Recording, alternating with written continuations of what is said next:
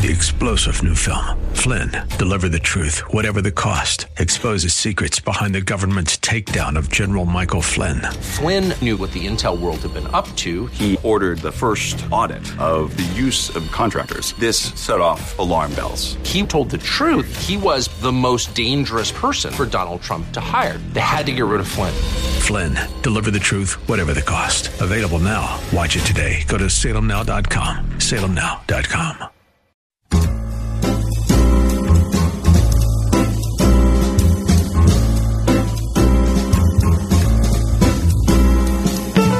Welcome to another edition of The Ride Home on 101.5 Word FM. And now here are your hosts, John Hall and Kathy Emmons. Hey, good afternoon. Greetings. Thanks for coming along. The sun is out. Sun is out. It's actually blinding, Kath. Kathy, It you need is. a pair I, I can't. e- I can't even see your face. I can only see you in profile, John, because there's so much sunshine behind you. It's an unusual meteorological phenomenon Is there a in little- Pittsburgh. Is there a I'm halo over my head there? I'm unsettled by it. It's very, very nice. How are things here in the city of Pittsburgh? Well, it's sunny. The Steelers are still out of the playoffs. Mm-hmm, the Penguins are surging, and it's National Chocolate Covered Cherries Day. oh, do you like yourself a chocolate covered cherry? Listen, those little things are Oh. so good. They changed my life. They did. Well, yeah. How'd they change your life? They introduced you to your wife or something? Well, no, no. Um, my wife, uh, and I think this is true of you, people in the know, she is a dark chocolate lover. It's just better. There's no comparison. So years ago, It's a more sophisticated taste. I, I just think it tastes better. Mm-hmm. Many, many years ago, she said to me, Here, put this in your mouth and don't bite down on it. Just let it melt. I'm like, What's going on? So, Had you ever had one before? yeah, but you know what I mean. Maybe when I was a kid or something like that. And you were like, you put it in your mouth, started chomping on right, it. right away. I right. swallow it. It's mm-hmm. done in 30 seconds. That's it. So I did as she said, of course. And holy smokes. That little dark covered, chocolate mm. covered cherry proceeded to melt in my mouth over a period of like, which I thought was like, you know, it was a long time. Mm-hmm. And it, it ratcheted up the intensity and the, I mean, the unbelievable taste sensation that mm. only a chocolate covered cherry can produce, a darkly mm-hmm. covered chocolate cherry. So I, I sort of credit that because, of course, one, you know me, one is never enough. So Sure. what happened was th- there was a quick decline in my physical state as I sort of became. What, as you were as you were letting it melt? It was kind of a gateway drug. I'll be honest. I, I was on You a know, we're, quest. we're going to be talking later in the show about what's this title? Uh, Marijuana is more dangerous than you think. Are you are you linking the two? That there's I'm just saying, uh, given the one-two punch of that, holy smokes, you're in big trouble. So if you if you yourself have some sort of you know penchant for uh, uh, an addictive personality, you might want to stay away from dark covered chocolate okay. So, you, so what you say? You're actually saying it led you down some kind of dark path or caloric Well, path or what? caloric path. Yeah, I would look at myself. I would look at photos of myself, probably you know like my mid thirties, um, meeting my wife, and then as I evolved into a man in his early forties, clearly there was a decline in my overall appearance, and I pegged that on chocolate covered Do cherries. you really? I did. I mean, that's a lot of responsibility to put on a small candy. I'm, I'm. Look, we've never talked about this before, Oh, so yeah. I had to bring it up and just tell you that's my story. wow. All right. I, I'm John Hall. Hi, I- John. I, don't want to diminish this tale that you've told. L- let me just ask for more information. Does Yeah. it have do? First of all, do you still feel this way about the chocolate covered cherry? I'm, I'm just comfortable with my appearance. Okay, great. So you're still committed to them? Do you have them regularly? No, I mean, but especially at Christmas time. Oh, is it a holiday? my wife food? Mm. will buy, buy several boxes of them. And is there one particular brand that you're loyal to? No, no, I can't say that there is. As long as they're dark covered chocolate cherries. Okay, so oh, Ocello is that the one brand? Oh, that I that's the see little red often? box. Yeah, Yeah. Is that a is that a good thing? It's Cella's? fine. What would you say? Cella's. Cella's. Mm-hmm. Oh, Cella's. Yeah, it- uh, Oh, it's not. There's no O. I don't know. No, I don't think so. C-E-L-L-A. Oh, so I, I made them Irish. You did. It's a fine Ocellos chocolate covered cherry. It's a fine day for one. Whatever. Put it in your mouth and watch it melt Look, they're away. not an advertiser to the station. Your cares will melt away just like the I mean, cherries. both of you can pipe down a little about it. It's a fine day for one. Mike, do you like a chocolate covered cherry? I love. I, I live on those during the holidays. Do you ah, really? see? There it is. there wasn't Tradition. No, so it's what Christmas? Yes. Mm-hmm. See, we didn't. That's not a Christmas thing for us. Really? Now, I've, all of a sudden, I wish it was. Well, they're on the shelves at Christmas. Oh yeah. The sellers, Tons especially, and for some reason, they're always on sale. So you know, I'll just buy because one. again, you said it's a gateway drug. They're trying to get you sucked in. Well, I'm here to tell the tale. And Mike, you said yesterday that perhaps you had gained some unexpected poundage. Oh yeah. I've gained at least you know. Twenty pounds. I think at least at least twenty pounds. Not over a second. Christmas. I don't know. Wait, now here's the deal. If you're gaining 20 pounds, then your pants, your waist size And you, you has increased. I mean, are you are you experiencing like water weight gain or what's happening? Oh. Listen, look, my belt. I'm on the last hole of my belt. Yeah, we're right now. looking, okay. I used to have. I used to be on number three. Yeah. Oh. And Now what I'm do on you? the last one? Yep. Wow. Okay, so what you I'm used to be on three. What are you on now? One. One. I'm on my last one, and it's too tight. He's moved So- from three to one. Here's a problem. When you, I, I've, I've been there, Mike. When you start to get like belt abrasions on your stomach, you know you're in trouble. Oh, believe, and that's not a joke. Again, I live to tell the tale. So once that belt starts to push into your flesh, you Yeah. go, okay, I got to back off. I'm getting indentations. Uh, that's it. Yeah. That's the problem. All right, so it's Blame a it on chocolate covered chocolate-covered cherry indentation day, and we're so happy you've joined us for today's ride home. Cella's, brought to you by Cella's. Biocellus, the Oh, Ir- the Irish candy. Have another chocolate covered cherry, would you please? Coming up next, Reverend Bill Glaze from Bethany Baptist Church. Guess what he's talking about? chocolate covered cherries? Overcoming your excuses. Oh, okay. Stick around for that. Much more. And former Mayor Tom Murphy gets a key to the city. That story as well. He's Irish. 101.5 WORD.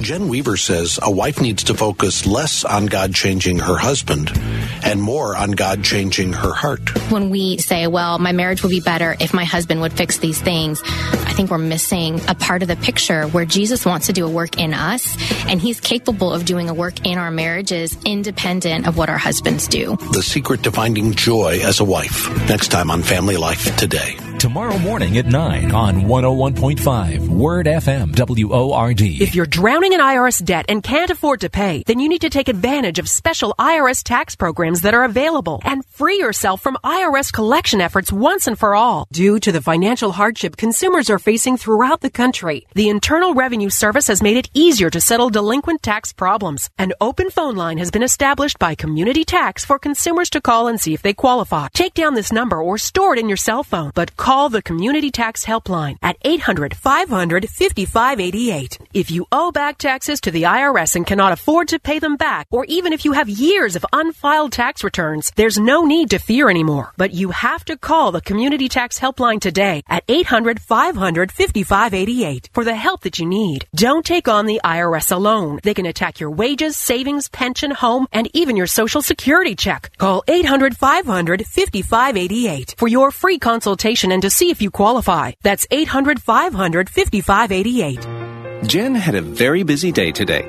Really busy. First, she dropped her kids off at daycare. Then she had a few minutes before yoga class for a coffee. Small latte, please. And then she saved a few lives. Nurse, two units, O negative. One, an injured child. Another, a cardiac patient. And then, a premature baby. All because Jen logged on to bloodsciencefoundation.org and made a financial donation.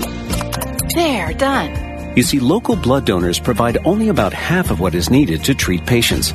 The other half has to be purchased and relies on financial donations from people like you and Jen. Ooh, cake pops. So, what have you done today? To make a financial donation that saves lives, visit bloodsciencefoundation.org. Blood Science Foundation. Giving from the heart. 101.5 WORD. With more fun for your family. Always fun. It's Word FM Family Skate Night at Neville Roller Drome. It's really fun. We're taking over the roller rink and bringing Pittsburgh's favorite Christian music along for you to skate to. My whole family loves it. My kids love it. Isn't it great? We'll have great prize giveaways too. Bring your roller skates if you've got them, or rent a pair there. It's fun for your church group, youth organization, or your whole family. The kids love it, and so do we. Word FM Skate Night at Neville Rollerdrome Neville Island this Monday from 6.30 till 9. Let's go have fun. Get details and directions at wordfm.com slash skate. Most clubs you join require an initiation fee or a club membership, but not the Word FM Discount Shopping Club. No, in our club, you save as much as half. That's right, 50% on gift certificates and items from local restaurants, health services, and much more. All from the comfort of your computer or smartphone. Log on now to wordfm.com slash shopping, and I'll see you at the club. Thank you.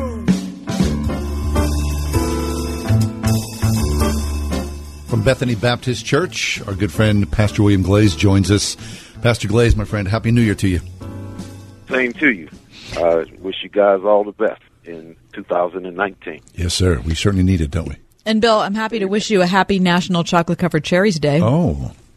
Yeah, you know, I was listening to you guys' conversation, you Yeah. know, and, and, and you know how when a person is an alcoholic and, you know, people get around and they, you know, have drinks and stuff like that. Right. It can, it can kind of tip that person back into it, right? Mm-hmm. Well, I'm sitting here like I'm, I'm diabetic, right? So I'm Oh. sitting here listen. I'm sitting here listening to you guys, Mhm. and I said when I leave, I'm going to get me some chocolate covered cherries. Oh, Good, great. So they find you in a coma somewhere. That's wonderful. It's our problem. Yeah, just put a card in your front pocket that says John and Kathy. All right. right. Oh, great. Do, uh, do they make do they make sugar free chocolate covered cherries? Is that such a thing? I don't know, you know, but I'm, I'm, I, you know, I, I'm just going to get one. I'm, I'm, I'm just going to eat one. Oh and then yeah, I'll- sure, yeah. That's what John said apparently Uh-huh. When he wa- when he was 39, and then when he was 49, he weighed 25 extra pounds. Actually, that was forty five extra pounds. Okay, just saying. All right. So speaking of things that are uh, hard to get over, you've been thinking about overcoming excuses.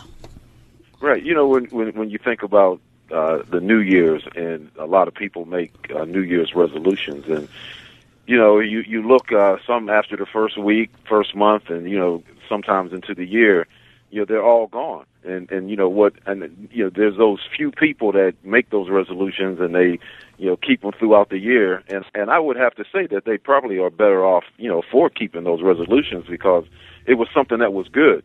Now, you know, the, the the the problem is is that when you stop, you know, doing the things that you resolved that you were going to do, you know, there's usually an excuse behind it. Hmm. And you know, when we think about uh, excuses, you know, they they are things that take us away from you know our God given purpose. You know, there's you know there, there's a verse in Proverbs 26 and verse 13, and it says the lazy person is full of excuses. He says, I can't go outside because there might be a lion on the road. Yes, I'm sure there's a lion out there. And so, you know, this this person uh know they need to go out.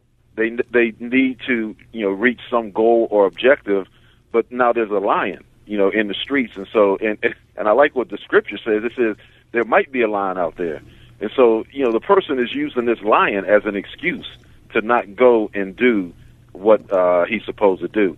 And and I think that, you know, a lot of us, you know, that the, the lions are, are, are excuses or excuses are the lions in our lives that, that keep us from doing the things that, that we need to do. You know, uh, there, there's the lion that keeps us from doing the will of God. You know, I, I would say that God wants everybody to have a meaningful prayer life. He wants all of us to read the Word. He wants us to be in discipleship relationships. But you know, we find excuses, you know, why we can't do that. So those excuses become lions. You know, even if you think about personal goals, you know, we all say that, you know, beginning of the new year, I'm going to exercise or I'm going to lose weight, I'm going to eat right, and some somehow those kind of dissipate along the way. And so there's a lion that's out there. There's an excuse that's out there that keeps us from doing the things that that we need to do. And you know, even when you think about your life purposes, I don't know, you know, how many people that I talk to that says, you know, I you know, I wish I was in a better financial position. I wish I had gone to college, or you know, I wish I had you know more fulfilling relationships. And if you if you talk to them, the reason that they don't have those things is because there's some excuse that hmm. that keeps them from doing the things that that they want to do. That's good. And I think the good news in the midst of that, Bill, is that the older you get, you've heard your own excuses so many times that you know that it's a lot of baloney you're feeding yourself. So, Right. you know, at some point you have to sort of come to peace with your excuses. Right, or you're do- either going to do it, you're either going to do it or you're not. Right, and sometimes it helps to say them out loud to somebody else because when you hear them verbally, you think, "Wow, that really does sound lame." Right. And so those Right. excuses in some ways become um, you you can find that person to have that accountability and that's a way around the excuses or through the excuses. Right, right. You know, and, and, you know, just think about this too. I, I wonder, you know, what God thinks. You know, especially in the spiritual realm when we offer excuses. You know, I was uh, reading somewhere where it says that Jesus Christ died for sin, and He didn't die for excuses. And so, if you look at you know the the things that God has provided for us, you know, He's He's provided grace, you know, to take care of our sin. He's provided the blood of Christ to take care of our sin. He's provided con, uh, confession to take care of our sin. But what ha- what has he provided to take care of excuses? You know, there's no there's no covering, you know, for excuses. So you know when you you know and and now I know that there are reasons why people can't do some things. You know, you know, maybe you know somebody's sick or you know maybe somebody is dealing with uh, infirmity or something like that. And so there's reasons uh, that m- maybe people can't do things. But sometimes you know we just allow excuses to uh, override us, you know, doing what we're supposed to do. And, I- and I, I like what what Kathy, you know, said that sometimes, you know, our, our excuses are lame. And you know, when you think about maybe how God thinks about it, does does He think that we're offering uh, lame excuses? You know, they. Uh, I, I was reading something where they were talking about children that didn't have their homework. And that they began to offer excuses, and and uh, one child said, "I made a paper plane uh, out of my homework, and it got hijacked." You know, uh, you know, somebody said, you know, I, I, lo- I loaned my homework to my friend, and he suddenly moved away. and uh, you know, another person said I was kidnapped by terrorists, and they only let me go, and I didn't have. To, they just let me go, and I didn't have time to do my homework. so you know, when, when when you think about, I mean, just think about, as you said, Kathy, how absurd those excuses sound. Right. And I wonder in the in the ears of God, you know, when we make excuses for, you know, well, you know, Lord, you know, I'm too busy to to uh, read uh, my Bible or pray, you know, and I wonder, you know, if God kind of laughs like we laugh at at, at those excuses that kids made for not having their homework. Yeah. So, Bill, if we're in a situation where you know sometimes it's easier to see that in someone else than identify that in us. Um, so if we are looking at somebody who we think is stuck in a rut, you know, I was just talking to a, a friend of mine last night, and he's got a certain level of education, and he's known for years, years that he wanted to go to the next level of education, but he just keeps putting it off. You know, he just keeps saying, Right. "No, I'm too tired." No, it's blah blah blah blah. And he said to me last night, "Please, every time you see me, would you just pick, just get on me about that? It's because I just need help. I need somebody to to just." But then you drag, then all of a sudden you're part of the problem because he sees you and now he's going to try to avoid you. Well, I've never even I haven't had a chance yet. Mm-hmm. Yeah. Well, you know, it, it sounds like what he was looking for is accountability, and you know, sometimes uh, that that's what's needed. You know, not saying that that's you know that's the be all cure all, but uh, you know, if we have somebody that is in our ear, you know, or in our face, you know, challenging us on the things that you know we want to do, and and, and taking those excuses away, uh, you know, that that that probably is the way to go. But like John said, then they they might start avoiding you, so you know you got to be careful. Okay, well, if I find that I've lost a friend, I'll just come back and tell you guys about it. For Nice now, job. I'm just going to try to be encouraging. Uh, Right. All right. So if, but if you see it in somebody else and it's easy to identify, I mean, talk about the importance of turning our attention to us and trying to maybe do some self assessment so we can see if maybe we're doing the same patterns. Right. Well, I, I think that's that's the key. You know, the self assessment, uh, because even you know, as you look at the scripture, and, and just take Adam and Eve for instance, uh, you know that they began to make excuses. You know that Adam, you know, the, the woman that you gave me, and the, the woman, the serpent. You know, so they they made excuses, and and so you know, it, it was because of their disobedience.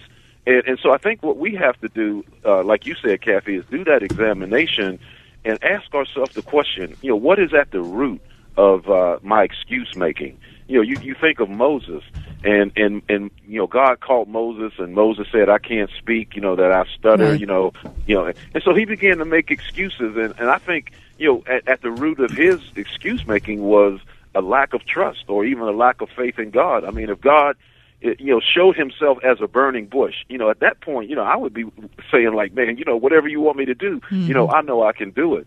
Uh, but you know, he began to make excuses. So, you know, I think that you know, as we do that examination, you know, we have to ask ourselves, you know, what is at the root of uh, our excuse making? You know, you think of the guy that in the scripture that I read, he said, "There's a lion in the streets, so I'm not going to go out there."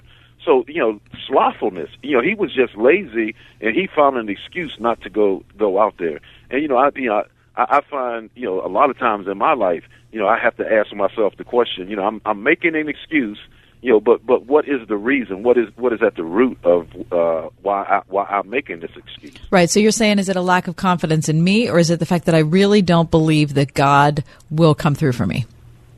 Right. Yeah. Yeah. yeah. Especially in the case of Moses, you know that you know he he just you know automatically went down the road of excuses instead of you know just trusting God and saying you know God I believe that you know through the power of the Holy Spirit you can work through me and, and help me.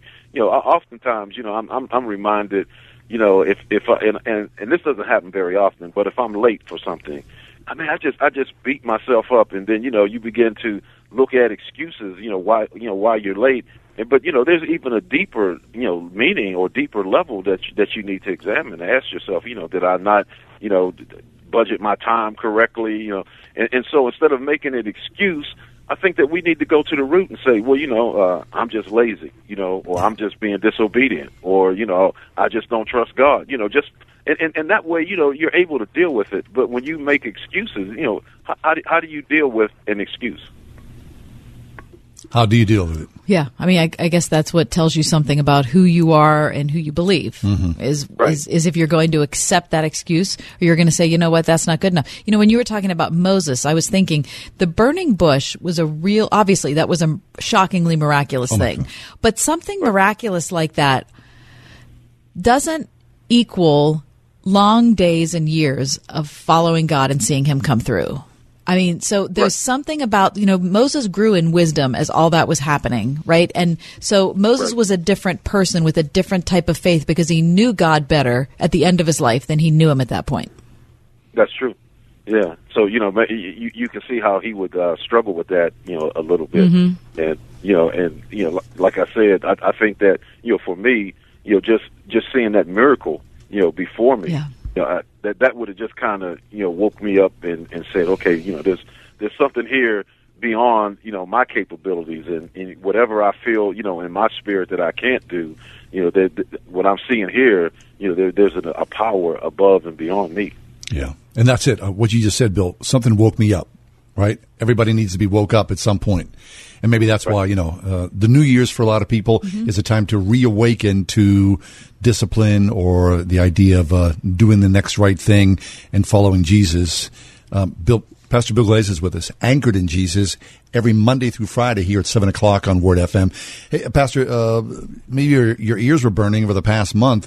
Uh, We've do- been talking about you. we have been talking about Oh, you, Bill. well, Yeah. praise the Lord. Uh, specifically about uh, Bethany Baptist. You know, there's uh, two brand new books out that are written by local authors uh, that talk about the history of uh, the Christians in the city of Pittsburgh. And in both books, I believe, Bethany is featured prominently. Do you know that? Yeah, I, I know the one that Bob Jameson that he was kind of responsible for. Yeah. That he came by, and uh, you know, we, we've had a long relationship with uh, Bob Jameson here at Bethany, and this was way before I got here. You know, some of his first uh, people that he had, you know, working with, uh, you know, the, the the ministry that he was in, you know, was right here from Bethany. And so, you know, a lot of those individuals are still here. And when he came, you know, he he was able to dialogue with them, and then you know, just see the, the things that we've done over the years. So, yeah, I, What a great legacy of faithfulness at your church. Amen. Amen. You know, and and I I, I would like to claim it and, and, and brag on it, but I know that it was it was here way before I got here, and I know that it's the Lord, and I just thank God that you know He's allowed me to you know keep it going. You know, I, I feel like I'm like the ant on the back of the elephant. You know, when they were walking across the bridge, and uh, and the bridge shook. And and the uh, ant said, "Man, we sure did make that bridge shake, didn't we?" you know, I, I I know I'm just the ant on the back. You know, I'm not. Uh, you know, I don't have anything to do with it. It's it's all the the power of God. Well, praise God for all those men and women who have made Bethany uh, the place that it is today. And of course, you're part of that as well, Pastor Glaze. So, so thank you so much. Amen. So you know, it's always a joy. I look forward to the uh, first Thursdays of every month. Well, good. uh, Yeah, thank we you. try to talk about something that is food related and fattening right before you come on Right. each time. And the good news is that, you know, as you were talking, uh, new Mike was online and apparently he's uncovered many examples of sugar free chocolate covered cherry. So you're good to go. Is that right? Oh, yeah. Okay, uh, I'm, I'm going to have to dialogue with him offline. Good. Very nice. Yeah. This segment brought to you by UPMC. Just kidding. Bill, always a pleasure. Likewise. Happy New Year to you. Pastor, Pastor William Glaze, Bethany Baptist Church, again, anchored in Jesus, heard Monday through Friday, 7 o'clock, right here on 101.5 Word FM.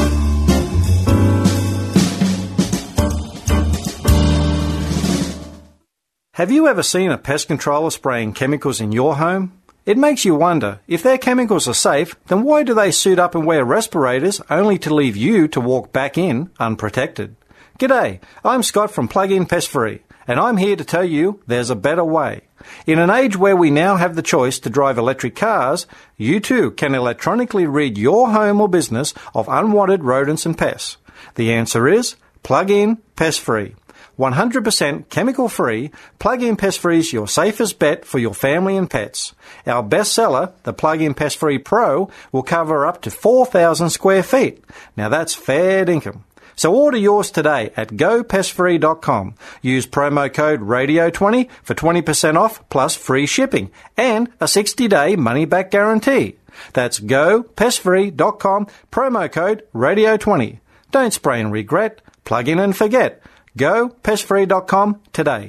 Tired of working for everyone else? With Vanguard Cleaning Systems of Pittsburgh, you can be your own boss and own your own business. It's a common dream that too often goes unrealized. As owner of your own commercial cleaning franchise, you can finally take control of your future. Vanguard Cleaning Systems offers you a turnkey opportunity that takes you through everything step by step, from the initial setup, marketing, and even providing you with new customers. Even if you have no experience, Vanguard will equip you to succeed at your own pace. Vanguard's expertise is why they're consistently ranked as a top franchise in Entrepreneur magazine. Isn't it time you stopped working for everyone else? Discover the daily joy of being your own boss. All it takes is an initial upfront investment as low as $5,000 that will quickly pay for itself with Vanguard's proven model of success. To start your own janitorial business or expand your current one, call Vanguard Cleaning Systems of Western PA 724 870 4120. Sylvania is always looking to improve their headlights to help people see farther and drive safer. So they developed their Silver Star Ultra headlights to have greater clarity and the brightest down road visibility. So now you can see what you've been missing. Sylvania, think farther down the road. Being a Word FM fan club member is the fast, free, easy way to access exclusive content only available to members.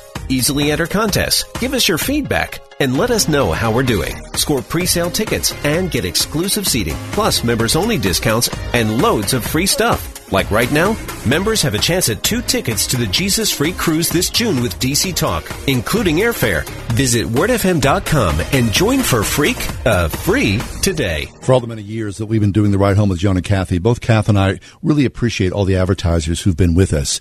Grove City College is our newest advertiser, and we are so happy that Grove City is with us. Both of our children attend Grove City, so we, as proud parents of children who attend Grove City College, we say thank you to Grove City College.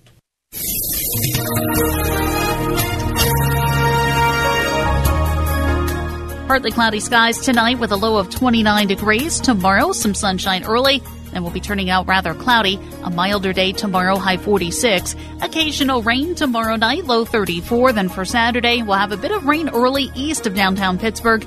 Otherwise, clouds will be breaking for some sunshine and still mild, high 47 degrees. I'm AccuWeather meteorologist Danielle Niddle on 101.5 Word FM.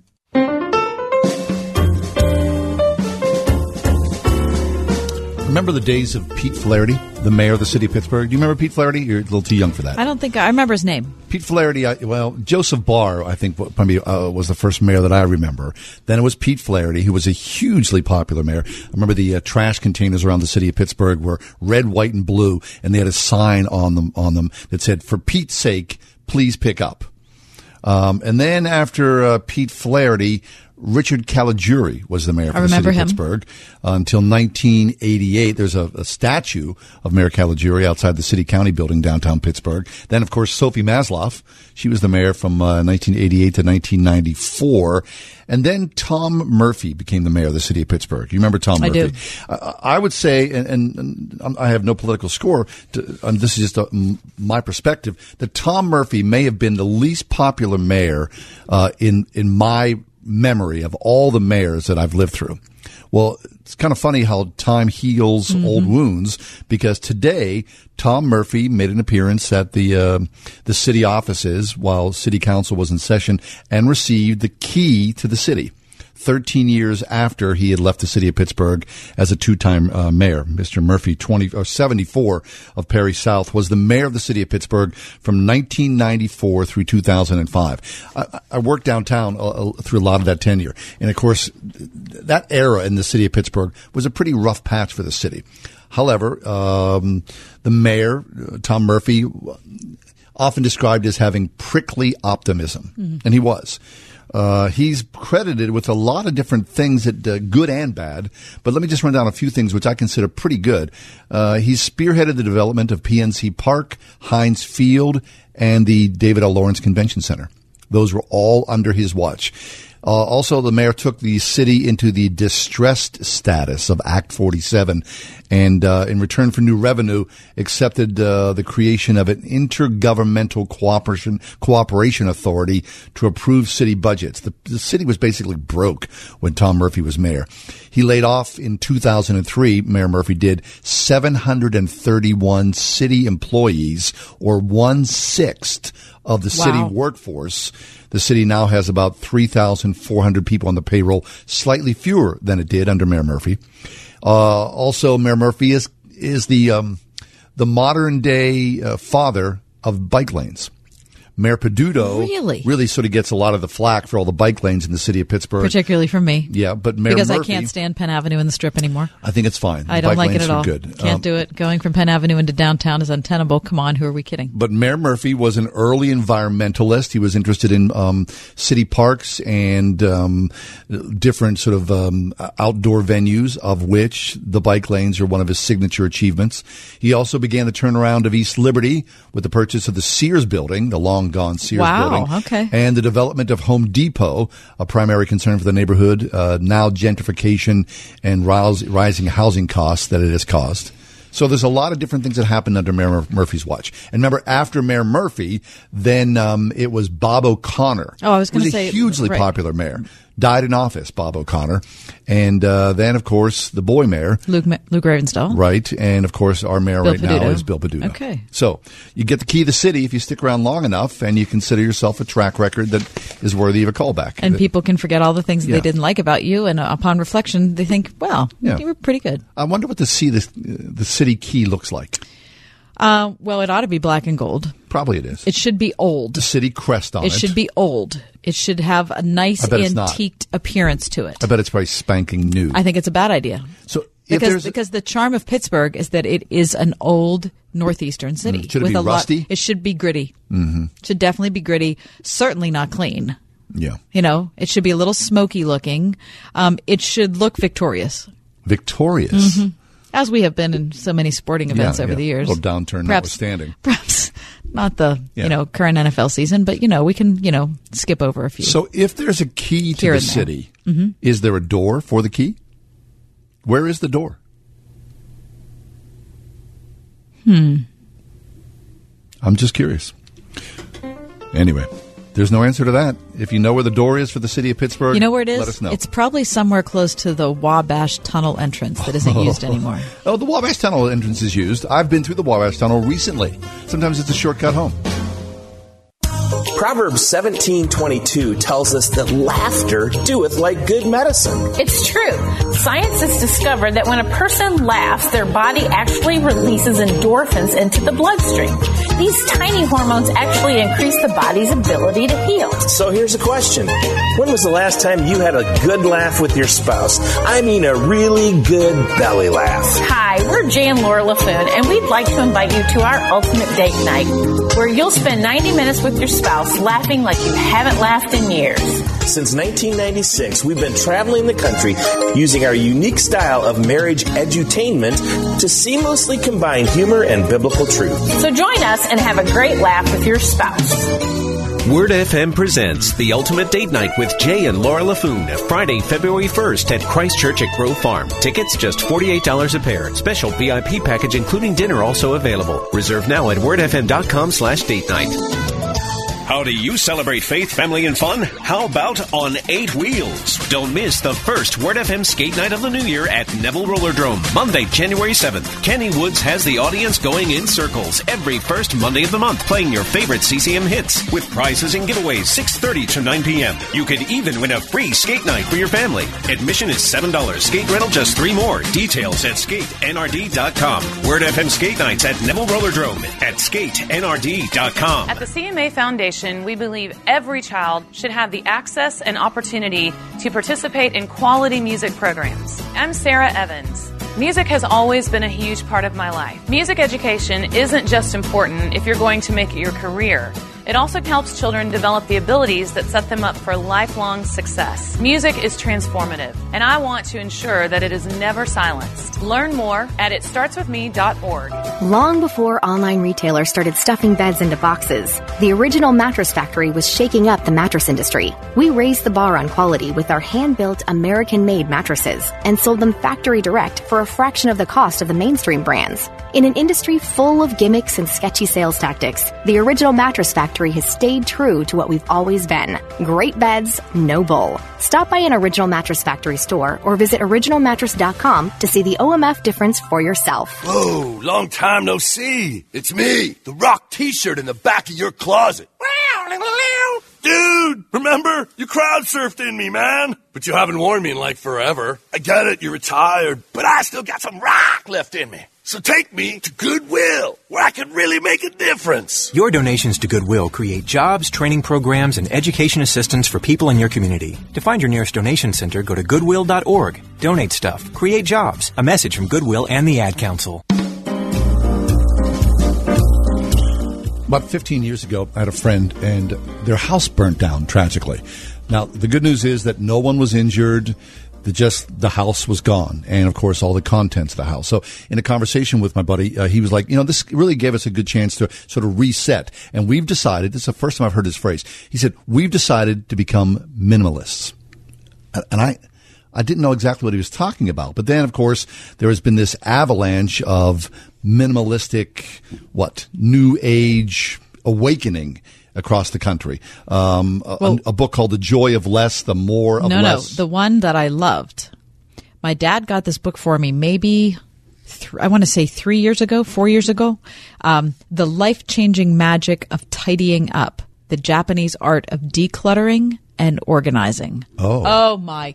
I guarantee you, knowing you, John, you would love this Really? book. You'd eat it up. All It would be so satisfying for you to read it because she talks about at Marie Kondo's her name. She talks about all sorts of ways to do things neatly and nicely with less, and and then sitting back and because of the process you've gone through, appreciating it. Oh, I like that a lot. The the new edition of Comment Magazine is out. Oddly enough, the uh, the thread throughout the entire magazine is minimalism. Here to talk to us about minimal, minimal, Minimalism? minimalism. Easy for me to say. is Brian Dijkema. Hey, Brian, how you doing, buddy? Hey, welcome. Merry Christmas to you both. Merry Christmas to you. Hey, listen, Brian. Uh, we, right before we went to air, Kath and I paused because we thought maybe you have a new title with uh, comment.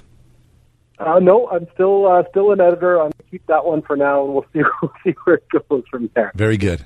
Fantastic. Yeah. Well, Brian, uh, you know we love Comment Magazine, and we, you and John and I all read an article by Heidi Deddens. Of course, you'd read it before, being the editor of the piece, but or the editor of the publication. But John and I hadn't read the piece, and when I saw the uh, the book, I was just talking about the Marie Kondo book, "The Life Changing Magic of Tidying Up." I mean, I, I, it was so awesome. Did you read this book?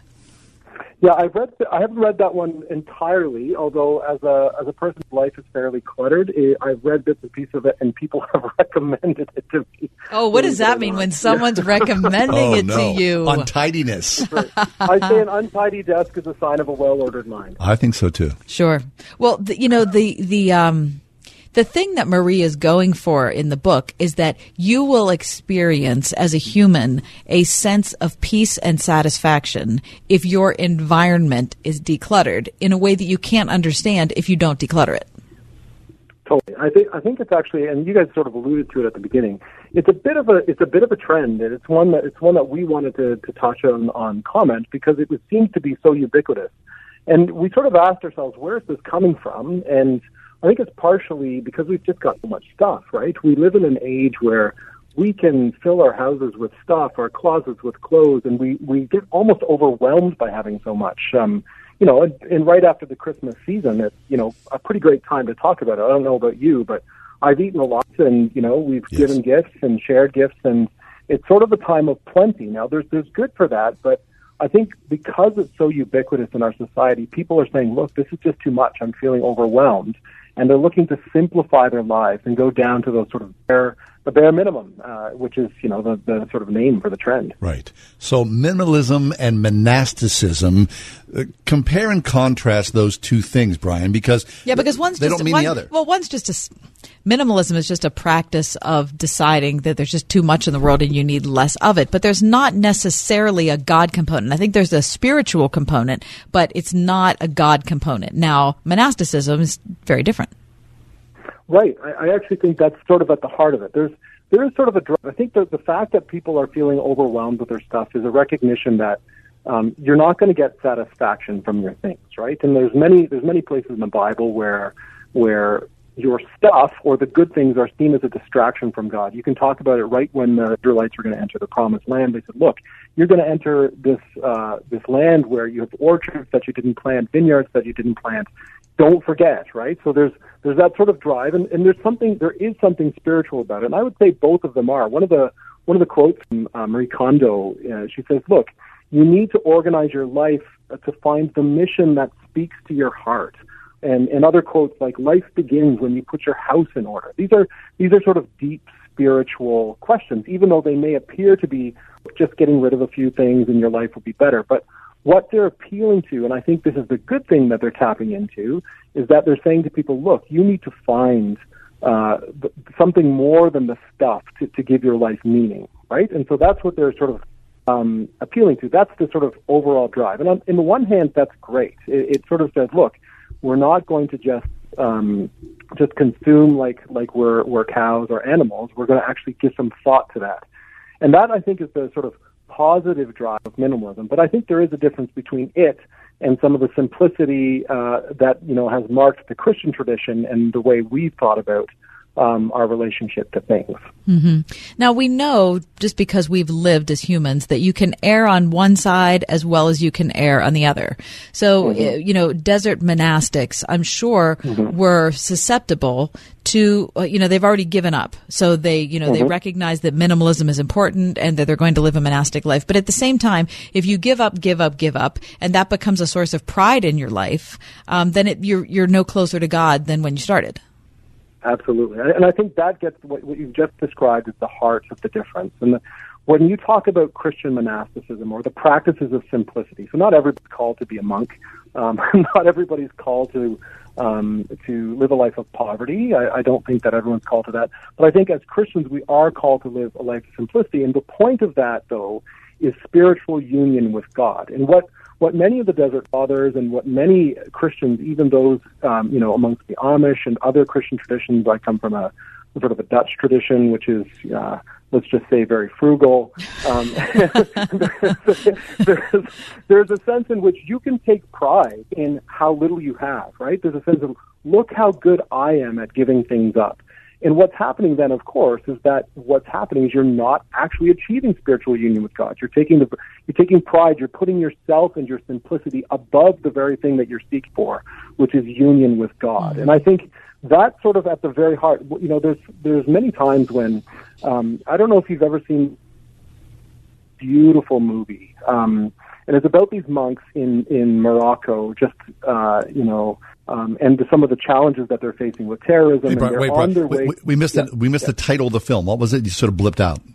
Uh, it's of gods and men is what it's called. Hmm. Um, Okay. I think that's the title. I'll, I'll make sure to get to get you guys uh, the copy, but I'm pretty sure scene in it where they know that they're going to die and they have this feast. They pull out some beautiful wine, and so you think, oh my goodness, that's not very minimalist. You would think that they would be drinking bread and water, right? And of course, God Himself is not minimalist. There's a sense in which creation teems with life, right? There's a sense, you know, I once wrote a piece, and I get made fun of it a lot from my colleagues about the sort of gratuitous sweetness and beauty of a peach. Um, there's something about the way God works that's not minimalist. And yet, um, you know, there's a, there's a way in which we can we can put those things in front of him, and that's I think the key difference between the sort of secular minimalists who say the mission that speaks to your heart, you have to find it, whatever that is, right? Um, and what often ends up happening um, with minimalists is you say you pare down to the things that you value most, that you that mean the most to you, and it's a sort of strange, almost a strange way of still identifying yourself as the as the sort of your self fulfillment and your self satisfaction as as the sort of goal, Mhm. and you're still sort of defined by your stuff. There's just less of it, and it may be better now. Right. So Um, you're defined by how little stuff you have. Yeah. But you're still defined by your stuff. Yeah, exactly, exactly. Which is one of the, and, and I think that's the core difference between sort of the Christian tradition of simplicity, which is aimed at removing those things which get in the way of your relationship with God. And I think uh, we have a great um, piece in the in here, and I think we uh, we were talking about it earlier today, John, about the, by Davey Hendrickson, but how that can even happen in the church.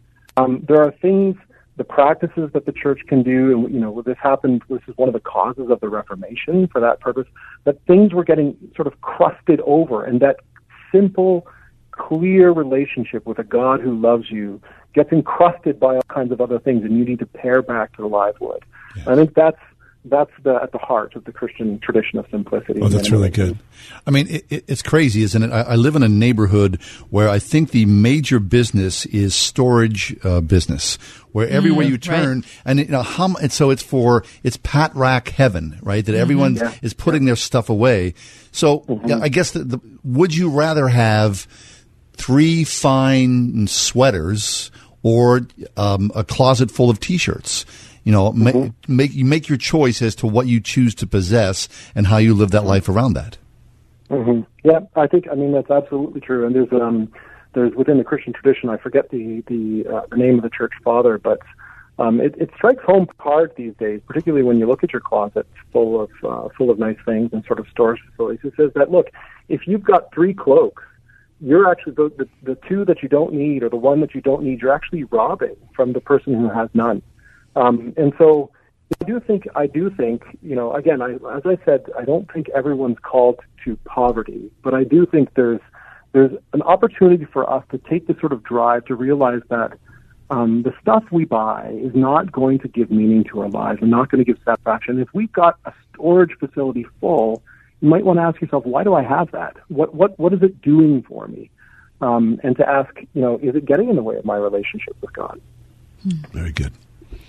Which isn't to say I should I should note, and I forget for interrupting. Which isn't to say you should you know uh, you shouldn't buy a nice pair of boots or, or what have you, right? Like No, yeah. you need clothes, you need a house, and that type of stuff. But it is it is important to reflect on that. Yeah, and there's no if if ever we I shouldn't say if ever because it happens all the time. Whenever we bleed over into being defined by something that we've purchased or something that mm-hmm. we've gotten, we're just mm-hmm. like you remember the passage from Isaiah where you know where it's you're using wood and you're building a fire with it and then you're going to cook your food over it. And then the next thing you know you're going to build an idol out of it and you're going to worship it. And how stupid is that? Yeah. right? We read that and we think who would ever do that? But that's exactly what it is living by the things that we buy. Right, exactly. And, I, That's- and I'm that's buying the wood now at Amazon Prime and hoping it comes tomorrow. right and i'm going to and, and i show that i worship it because i'm sure it's going to make me happy. Yeah Absolutely, absolutely. What What's interesting is, you know, I think that's a that's a great point. You think who created the wood, right? This is one thing that keeps coming up when the Israelites talking, or you know, prophets are talking about the idols. You're like, you know, the Lord made that wood, and I, I think this is something that I, I have a little piece in in the uh, in the magazine uh, called um, uh, More with Less. There's this little cookbook. I, I kind of make it. Book it's called the More with Less Cookbook, and it's a sort of brown, simple. It's it's, it's a book that I, I say it was printed by the Mennonites, and it looks like it. it's so different than the sort of Jamie Oliver flashy. No, don't don't get me wrong. I like Jamie, and I like his stuff. I really like his recipes. I used them already this this uh, this Christmas. But there's a sense in which the whole point of more with less, of doing more with less, is so that we can have more life, right? And this points back again to this God who made the world and is so gratuitous in his his gifts to us um, you know, insofar as we try to to take them for ourselves and to grasp onto them and to not sort of help them bloom and help others have more. Um, it's it's the giving, it's the sort of the, the taking of the wealth and and in giving it as a gift in which we we reflect God and we act like God. And I think that's the the key. So the whole point of this is not so that you can sort of feel good about yourself, but that there's more life overall to, spread around with, with our neighbors and so on. Very good. Brian Dijkema from Comment Magazine, Minimalism and Monasticism. Hey, Brian, before you leave us, you know, we've been talking about Comment, but, you know, we so appreciate your time here with us and the excellence that Comment has provided us with over the years. Let our audience know about Comment Magazine and how can they can acquire Comment for themselves. Uh, uh, listeners, it's the best magazine that you've never read. Mm-hmm. comes out. It comes out quarterly. We come forward four beautiful, and I would say uh, gratuitously beautiful. Our designer Catherine's yes. excellent. Four print issues per year. We tend to focus on a theme. Minimalism is one of them. We focused on equality is another one. Uh, all kinds of themes that are, are sort of we're trying to help Christians um, live as Christians in all areas of life. Um, and so you can get it uh, online as well. We publish an issue or a magazine article every every week. Cardus, C A R D U S dot C A slash comment. Uh, we'd love to have you one of our readers. Very nice. Brian, well, Happy New Year to you. Thanks so much for being with us as always. Likewise, it's such a pleasure. Our pleasure. Brian Dijkema, Program Director, Work and Economics at Cardus, Senior Editor, as we said, of Comment Magazine. Highly recommended.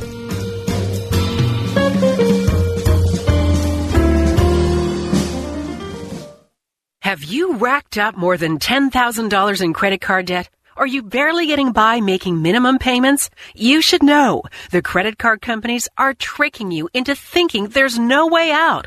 Credit card companies would rather you didn't know that there are ways you can become debt free and you don't have to pay the entire amount you owe.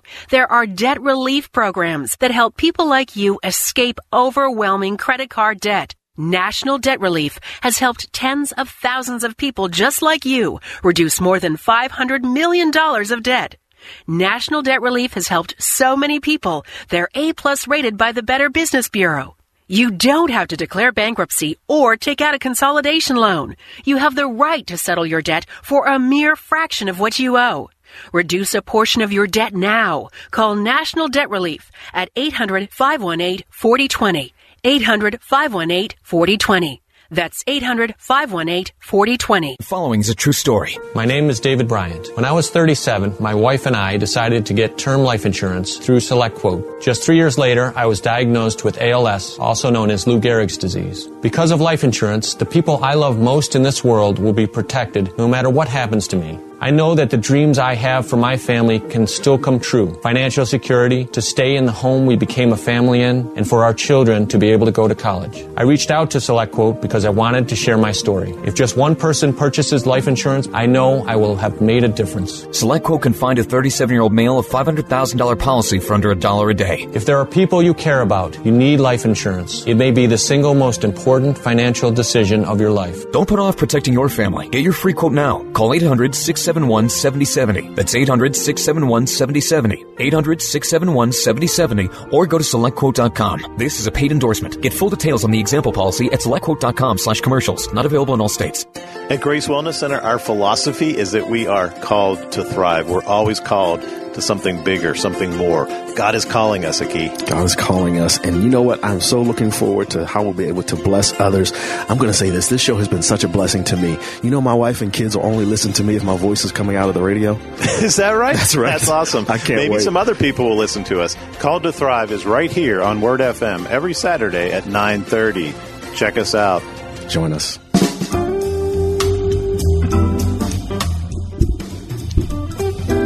So, January 1 always brings a, a deluge of riches. And this year, public domain has been overwhelmed by the newest riches. Now, here's the deal. Uh, as of January 1st, 2019, everybody in America is able to sing Yes, We Have No Bananas and own the copyright because the copyright has expired. That, along with thousands and thousands of other works. 1923 was the uh, demarcation uh, of uh, the new republic. Uh, yes, we have no bananas. Okay.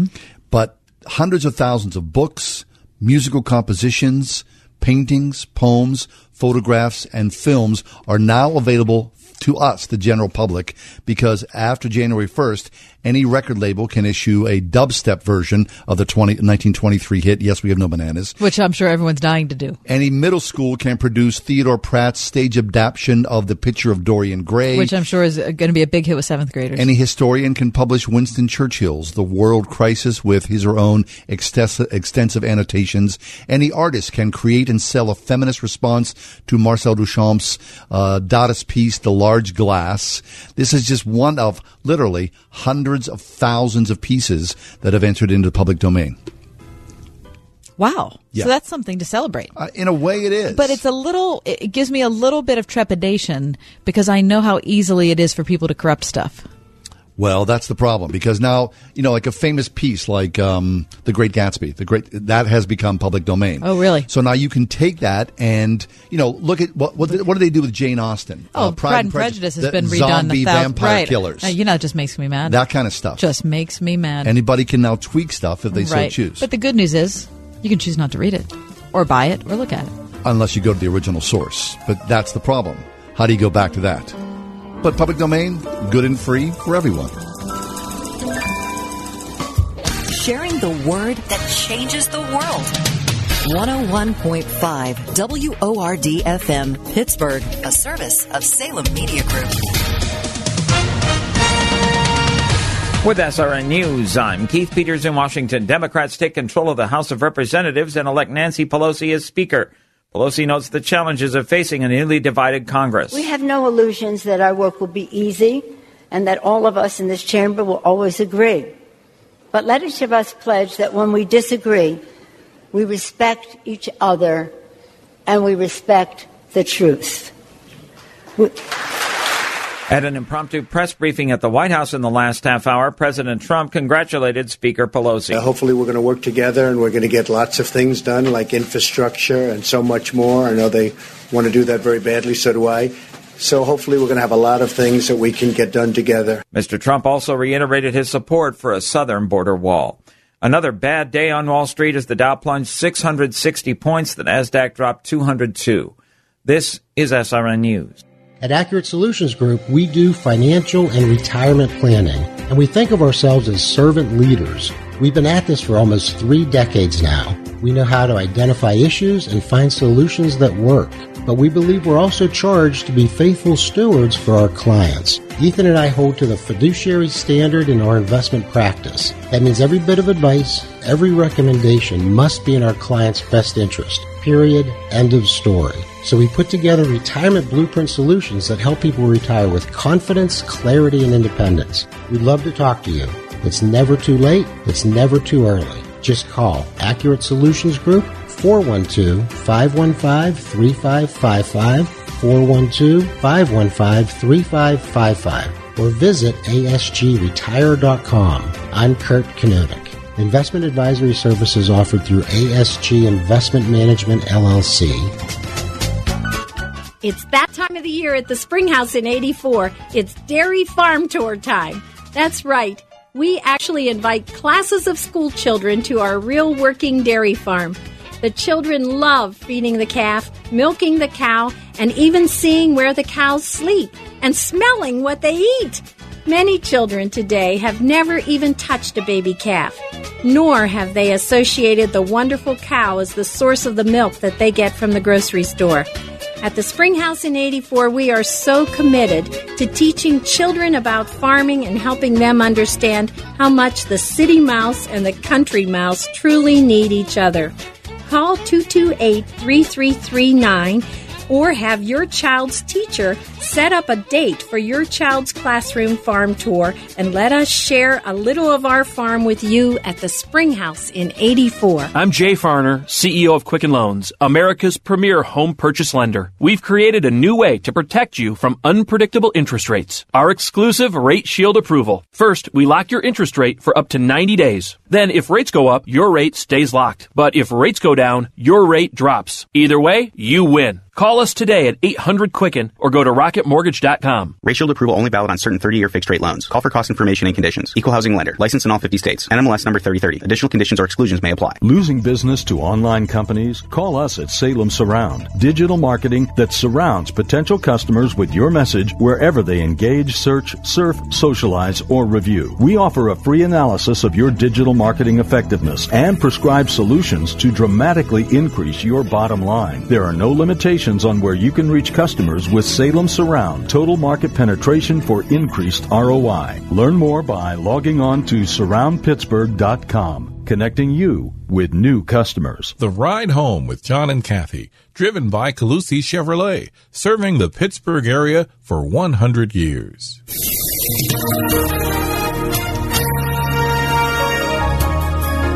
Partly cloudy skies tonight with a low of 29 degrees. Tomorrow, some sunshine early and will be turning out rather cloudy. A milder day tomorrow, high 46. Occasional rain tomorrow night, low 34. Then for Saturday, we'll have a bit of rain early east of downtown Pittsburgh. Otherwise, clouds will be breaking for some sunshine and still mild, high 47 degrees. I'm AccuWeather meteorologist Danielle Niddle on 101.5 Word FM.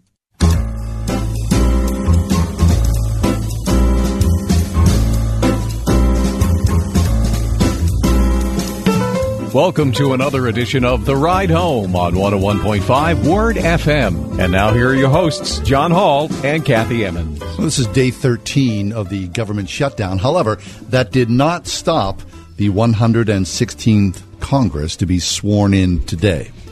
And uh, according to uh, uh, Pew Research, when the Congress was adjourned today, it became one of the most religiously diverse delegations in American history, with more than a few lawmakers expected to take the oath of office while placing their hands on books other than the Christian Bible. Hmm, interesting. Still, according to a new survey from Pew, the incoming class of legislators is predominantly Christian, even more so than the country itself. While the number of self-identified Christians in Congress has ticked down, Christians as a whole, and especially Protestants and Catholics, are still overrepresented in proportion to their share in the general public. I'm reading from um, the um, uh, religionnews.com website. So the breakdown is this. The number of Christians in Congress is dipping slightly compared with the 115th session, dropping from 90.7% to the 116th 88.2%. Now, by contrast, 71% of U.S. adults identify as Christians. Most Christians in Congress are Protestant, including 72 Baptists, 42 Methodists, 26 members each for Presbyterian, Lutheran, Anglican, Episcopalian. Catholics make up 30.5% with 163 members, and Mormons claim 1.9% with 10 members. Five members of Congress are Orthodox Christians. Uh, Orthodox, wait, Orthodox Christians, really? Yes, Interesting. mhm, yes. Uh, relig- researchers have also noted that the proportion of Catholic lawmakers in the U.S. House of Representatives has shifted towards the Democratic Party in recent years. Now, this is interesting. Uh, the new Congress has 31 more Catholic Democrats than Catholic Republicans in the House. Uh, meanwhile, um, the influx of non Christian members in Congress is almost entirely among Democrats or independents who caucus with the Democrats. According to hmm. Pew, 61 of the 281 Democrats or independents are non Christian, in addition to 32 Jewish members, Muslims, three, Hindus, three, Buddhists, two, and Unitarian Universalists, two in Congress caucus with the Democrats. Mm-hmm. One Democrat, Senator Kyrsten Sinema of Arizona, identifies as religiously unaffiliated. 18 refuse to specify their religion. Among the general public, 23% identify as atheist or agnostic. By contrast, only two of the 253 Republican members in Congress, Representatives Lee Zeldin of New York and David Kustoff of Tennessee, identify as something other than Christian. Isn't that interesting? Well, that is what I see as a tragedy for the Democratic Party. I'm not a Democrat, so I'm speaking from the outside looking in. But, um, and by tragedy, I mean that it's probably been eight years since God was booed on the floor of the Democratic National I Convention. that. I remember that. Um, it's hard for me to believe that any Hindu, any Buddhist, any Christian, I, after that moment, I thought, really? We have a major political party in which God was booed on the dais. I'm not saying you have to be a believer. I'm saying you can do whatever you want.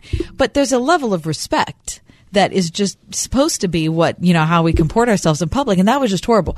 So that, that was an absolute low point. I, I, I feel like it's a tragedy for the Democrats because from that point forward, it just seemed as if they had decided that their future was going to be people who believe less things or believe them less.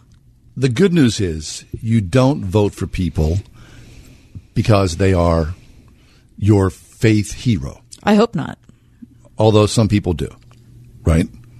I'm sure that's the case. I'm sure there are a lot of people that if you are a Hindu, you would vote for a Hindu, or if you are a Christian, you would only vote for a Christian, or if you're a Catholic, you would only vote for a Catholic. Or I'm sure there are people like that. See, the thing but is- I hope that I hope that we would not be that way. Well, media has made religion such a flashpoint in this country. I believe it has. I think it's a media obsession in many ways. And of course, we're media, and here we are talking about it, although we are Christian media, which is different than mainstream media, of course. But media has made all religion such an intense thing that it is separated, and it's clearly here, along party lines in many ways. So I believe that we are the worst country because of that. You know, there Why? was a- because of well, there was a time, I believe, I, I don't know what the demarcation in law in the line is timeline, but religion did not play such a overt part of public life as it does now. I think maybe no, I because don't think that's true. I, I do. I think it was presupposed, probably Yeah. back in the older days, that you were a person of faith of some degree.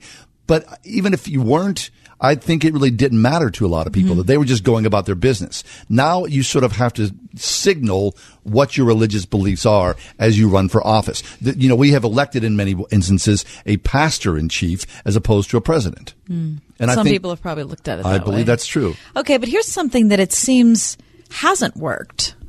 So, you know, there's been a lot of conversation. I think probably Antonin Scalia is the, f- I don't know if he was the, probably the, not the first person who brought it, up, but the first person who was publicly cited as saying, look, here we are. Look at us nine Supreme Court justices. Every single one of us is from an Ivy League school.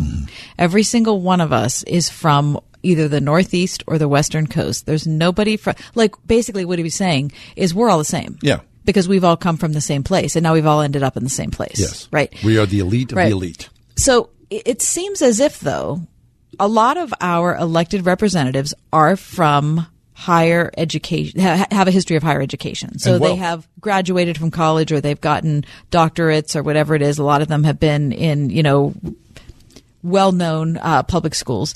And for the last 50 years, certainly the thrust at those public schools has been that everything's relative, that truth is relative, that things don't matter um, in an ultimate ethical sense, that you determine what you want on your own. Religion has absolutely plummeted as anything that's discussed on a public university campus, right? And yet, a lot of these people you're mentioning who have taken uh, their seat in Congress today are religious people.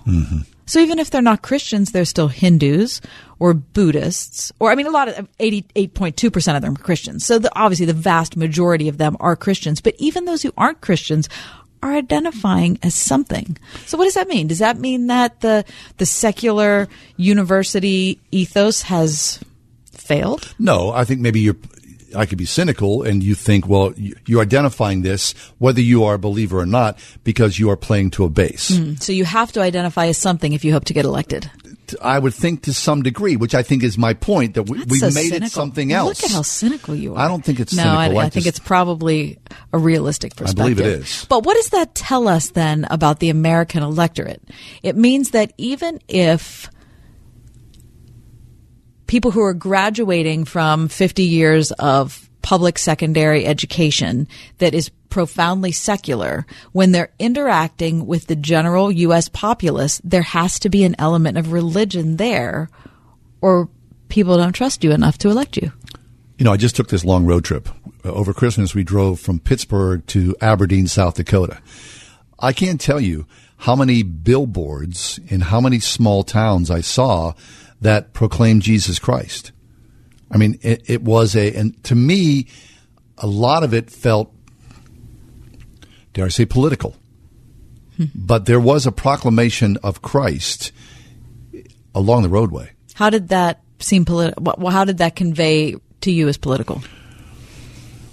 Generally, what I saw were billboards that were put up by congregations that were also, you know, uh, the American flag along with a Bible verse.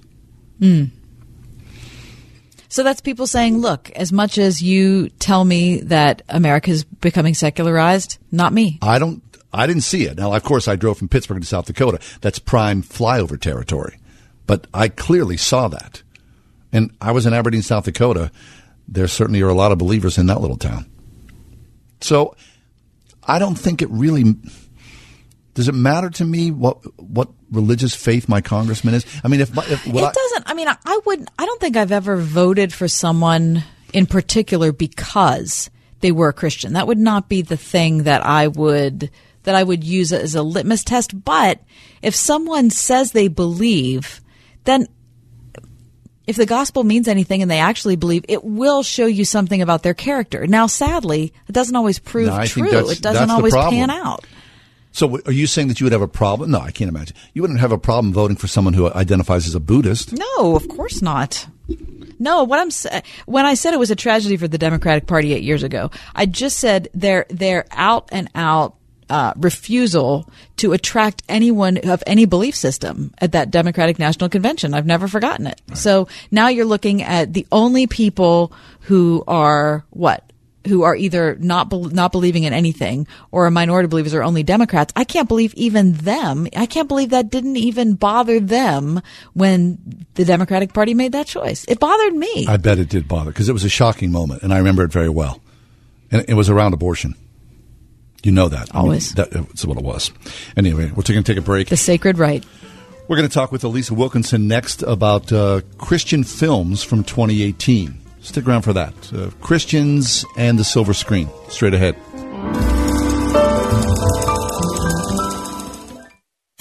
101.5 WORD. Everywhere you go, anywhere you go, Word FM goes with you. That's because we're no longer trapped inside a radio. We're now everywhere you are, and you carry us around in your pocket. We're ubiquitous. There's an app for that, right? On TuneIn, on iHeart, on our own app, on WordFM.com, on ChristianRadio.com, on the next Radio FM chip, the iPhone, the iPhone, the iPhone, the iPhone, on your iPad, iPhone, and Android. We're always with you because we're inside your pocket. Whatever you do, don't lose us. Oh 101.5 WORD. If you're serious about wanting to be your own boss and if you're serious about wanting to succeed, your very first phone call should be to Vanguard. Rob Thomas is living proof of how quickly you can grow with Vanguard Cleaning System's proven model of success. That's was shocking, ain't it? Shock me.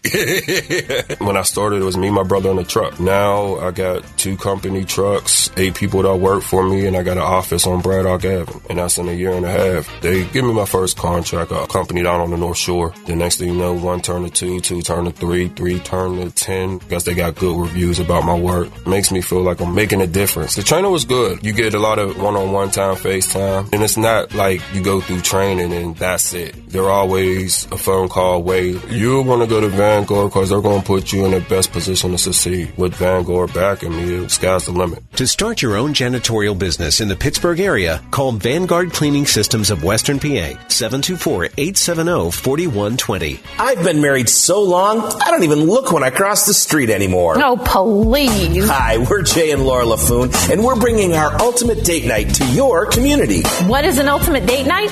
It's 90 minutes of nonstop laughter, music, and fun. It's a great night for you to reconnect with your spouse.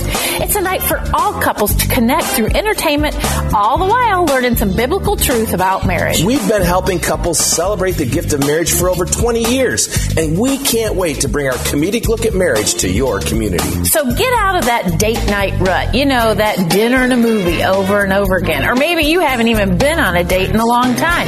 Join us at the Ultimate Date Night and get ready to laugh. And get ready to connect. Grab your spouse by the hand and join us at the Ultimate Date Night. Word FM presents the Ultimate Date Night with Jay and Laura Laffoon, Friday, February 1st at Christ Church at Grove Farm. Tickets just $48 a pair. Reserve now at wordfm.com slash date night. Hundreds of ministries have discovered the success of a partnership with OnePlace.com, the largest online Christian broadcast platform on the web. Here's Greg Laurie. By partnering with OnePlace, we've been able to expand our online ministry in a way that complements our current web strategy for maximize outreach and impact. And John MacArthur. Many of the new listeners we reach here each day through One Place are now faithful ministry supporters. Introduce your ministry to our audience. Visit us at OnePlaceRadio.com. How do you celebrate faith, family, and fun? How about on eight wheels? Don't miss the first Word FM skate night of the new year at Neville Roller Rollerdrome, Monday, January 7th. Kenny Woods has the audience going in circles every first Monday of the month, playing your favorite CCM hits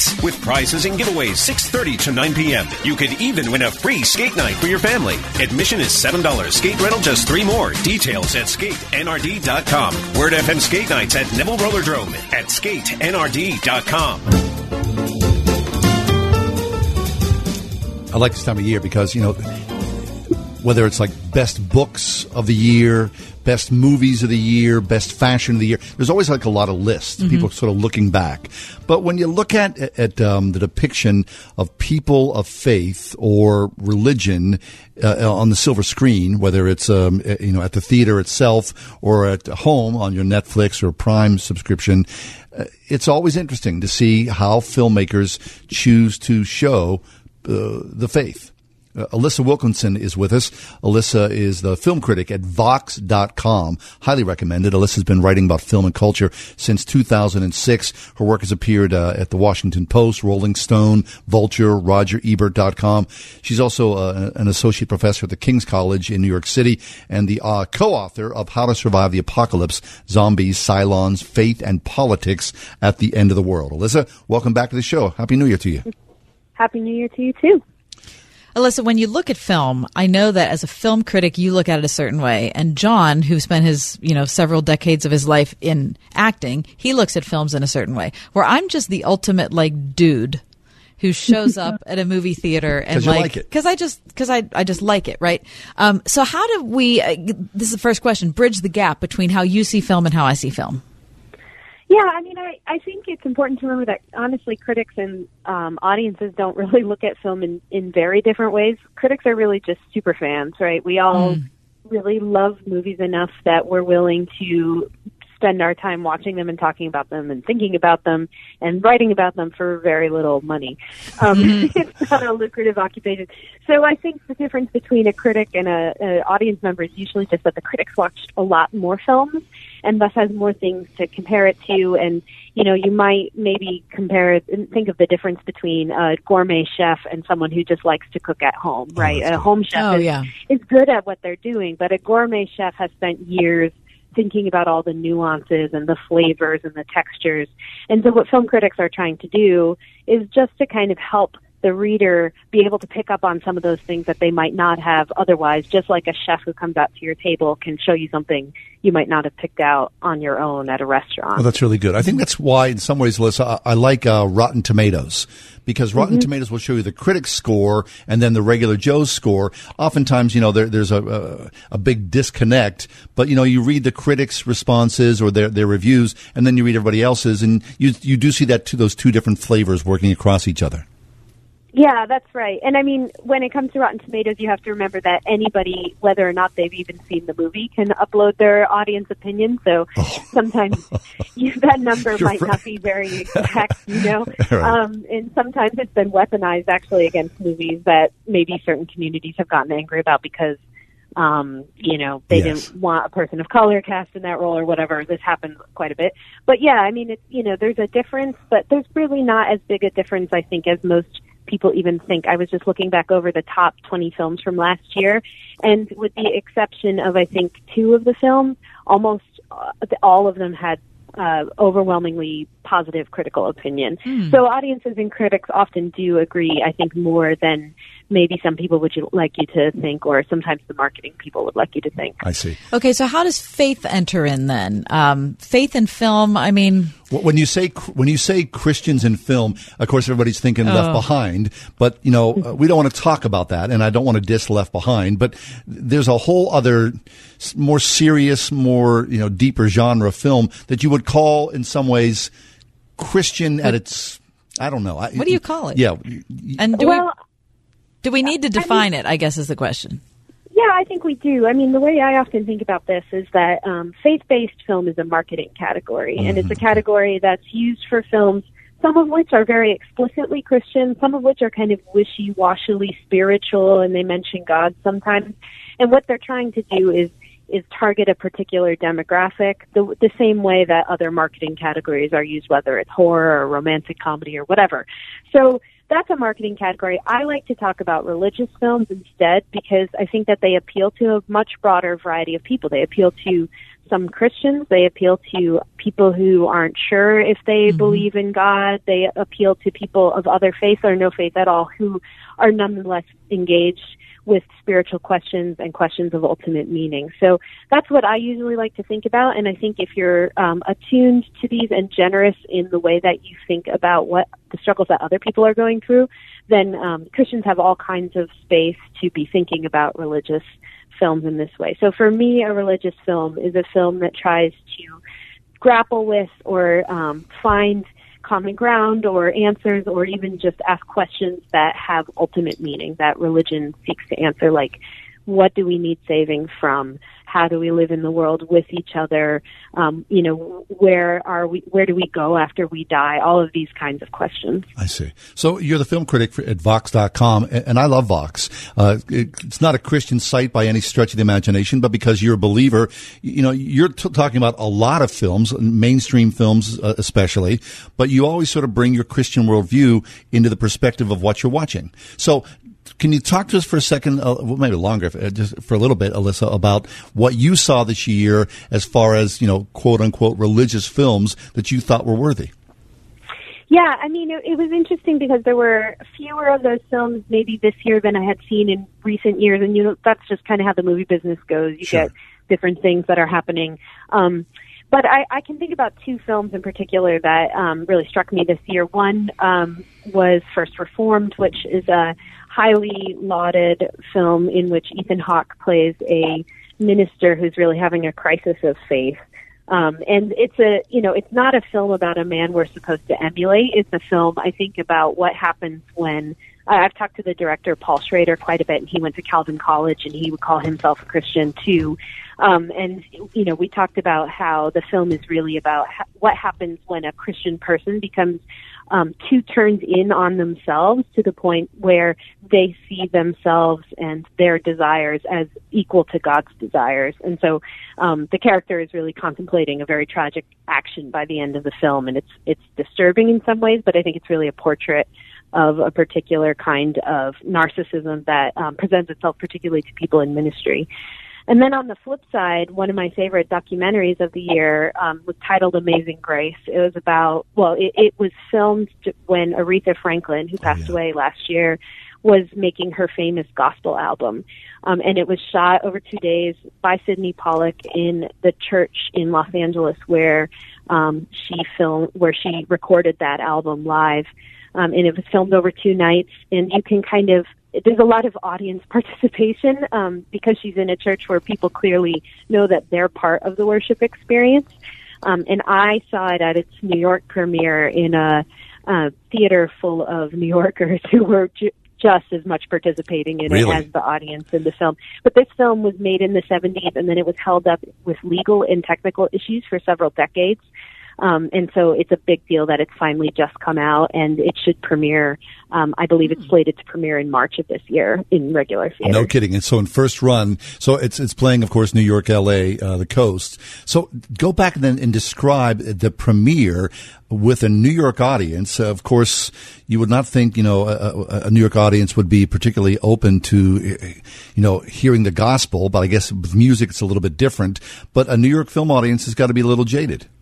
Yeah, well, we, you got to remember that you know New York is full of all kinds of different people, and um, certainly there are churches here that have been, you know, people have been faithfully worshiping in them for hundreds of years, um, and you know, a lot of them are not um, the kind of churches that maybe white evangelicals tend to flock to, but there have been lots of you know African American churches Sure. and Latino churches and Chinese churches who um, have been here for a long time. So there's a you know always been a strong Christian presence in New York, which I think is something that people forget. But um, it was great. It was at the documentary film festival that happens every fall here that has about a hundred documentaries. Um, the premiere was a very exciting event. This has been a very highly anticipated film by people in the film world and in the music world for a really long time. Um, and I showed up and it was packed out. Um, I was seated somewhere near the back.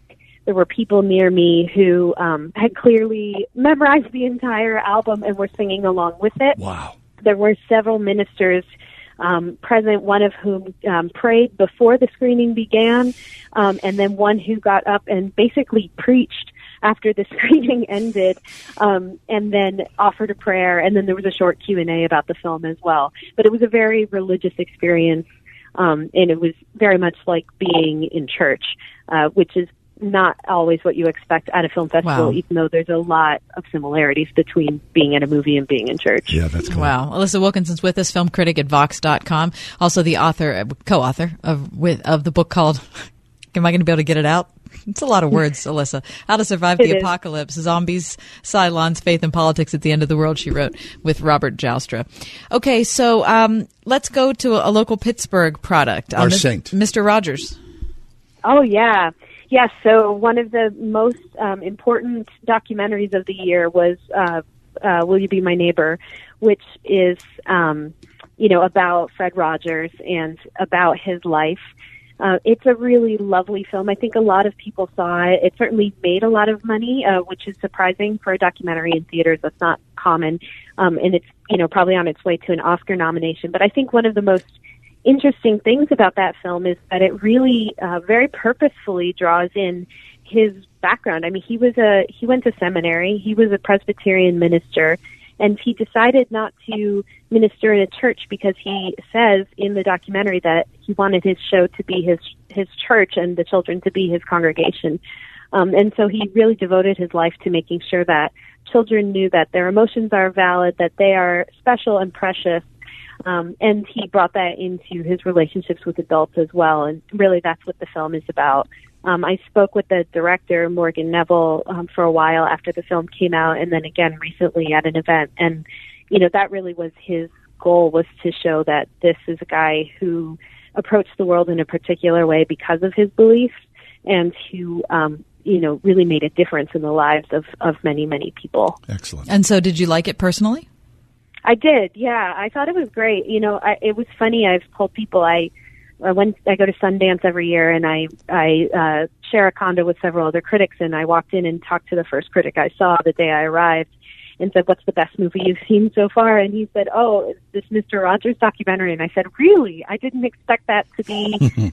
you know, maybe the one of the better films coming out of Sundance. And he said, "Oh yeah, you have to see it." And um, you know, he was right. And it's really been doing wonderfully, which is which is lovely. I mean, Fred Rogers passed away, but um, I sat with his uh, widow Joanne at a event a couple months back, and she was just so pleased to know that other people were were still being touched by his life. Very nice. Alissa, thanks an awful lot. We always appreciate your insight. You do excellent work. Thanks for having me. Yeah, the pleasure is ours. Alissa Wilkinson, Vox.com. We've been talking about First Reformed, Won't You Be My Neighbor, and Amazing Grace, Alissa Wilkinson. Take a quick break, come back. We we got lots more ahead. We're going to talk to a man who has uh, spent many years in Syria. As a Christian living and wants us to know what it is that we're missing. Proverbs 17:22 tells us that laughter doeth like good medicine. It's true. Science has discovered that when a person laughs, their body actually releases endorphins into the bloodstream. These tiny hormones actually increase the body's ability to heal. So here's a question. When was the last time you had a good laugh with your spouse? I mean a really good belly laugh. Hi, we're Jay and Laura Laffoon, and we'd like to invite you to our ultimate date night, where you'll spend 90 minutes with your spouse laughing like you haven't laughed in years. Since 1996, we've been traveling the country using our unique style of marriage edutainment to seamlessly combine humor and biblical truth. So join us and have a great laugh with your spouse. Word FM presents The Ultimate Date Night with Jay and Laura Laffoon, Friday, February 1st at Christ Church at Grove Farm. Tickets just $48 a pair. Special VIP package including dinner also available. Reserve now at wordfm.com slash date night. G'day, I'm Scott from Plug-in Pest Free. I want to personally thank all my Plug-in Pest Free customers who have taken the time out to call, write, and who have left messages to thank me for ridding their homes and businesses of unwanted rodent and pest problems. So from me to you, I thank you. Plug-in Pest Free is the only scientifically tested and more importantly, consumer proven electromagnetic pest management system since 1995. Why put up with those annoying rodents and pests any longer? Plug-in Pest Free is 100% chemical free, making it your safest bet to manage your rodent and pest problems around your family and pets. With a 60-day money-back guarantee, you have nothing to lose. So order yours today at gopestfree.com. Use promo code RADIO20 for 20% off and free shipping. That's gopestfree.com, promo code RADIO20. Don't spray and regret. Plug in and forget. Go today. Have you racked up more than $10,000 in credit card debt? Are you barely getting by, making minimum payments? You should know the credit card companies are tricking you into thinking there's no way out. Credit card companies would rather you didn't know that there are ways you can become debt free and you don't have to pay the entire amount you owe. There are debt relief programs that help people like you escape overwhelming credit card debt. National Debt Relief has helped tens of thousands of people just like you reduce more than $500 million of debt. National Debt Relief has helped so many people they're A plus rated by the Better Business Bureau. You don't have to declare bankruptcy or take out a consolidation loan. You have the right to settle your debt for a mere fraction of what you owe. Reduce a large portion of your debt now. Call National Debt Relief at 800-942-4730. 800-942-4730. That's 800-942-4730.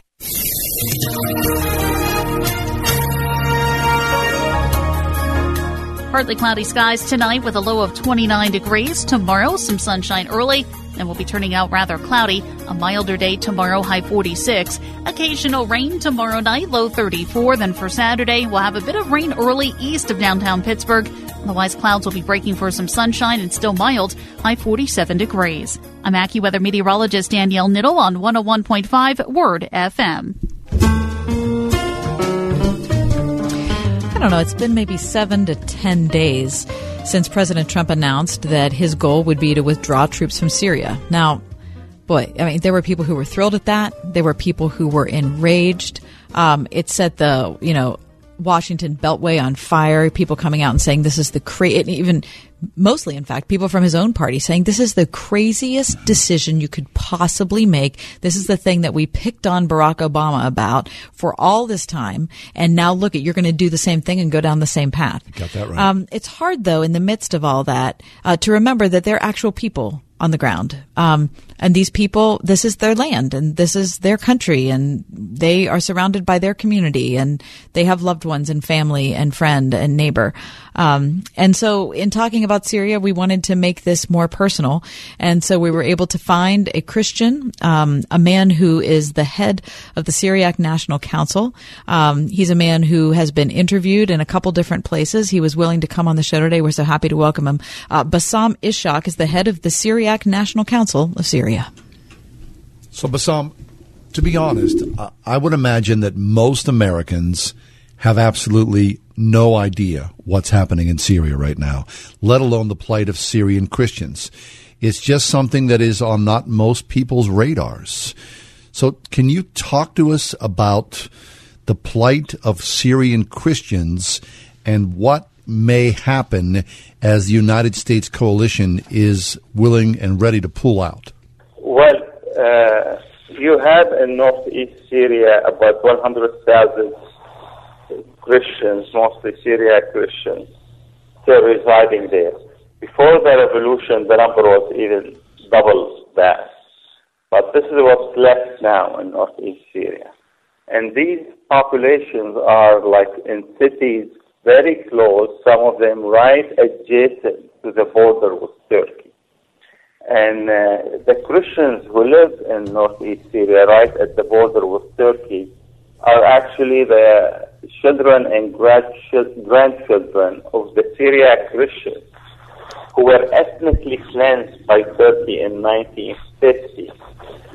So uh, today, uh, as a result of the uh, last seven, eight years of uh, uh, civil war in Syria, many Christians uh, from that region have, have left, but uh, still, as I said, there many remain, uh, about 100,000. And uh, as we, they hear threats from Turkey to come in and establish a safe zone in northeast Syria, they are seeing this as a deja vu of what happened to their parents, grandparents, 100 years ago under the Turks when about uh, 2 million Christians uh, were massacred uh, uh in, in Turkey in 1950. Bassam, tell us what Christians who live in America could do for you and your people. Well, uh, they have actually Christians who live in America a lot of power to help our people uh, because uh, American politicians will listen to their, uh, uh, you know, to the voters in America.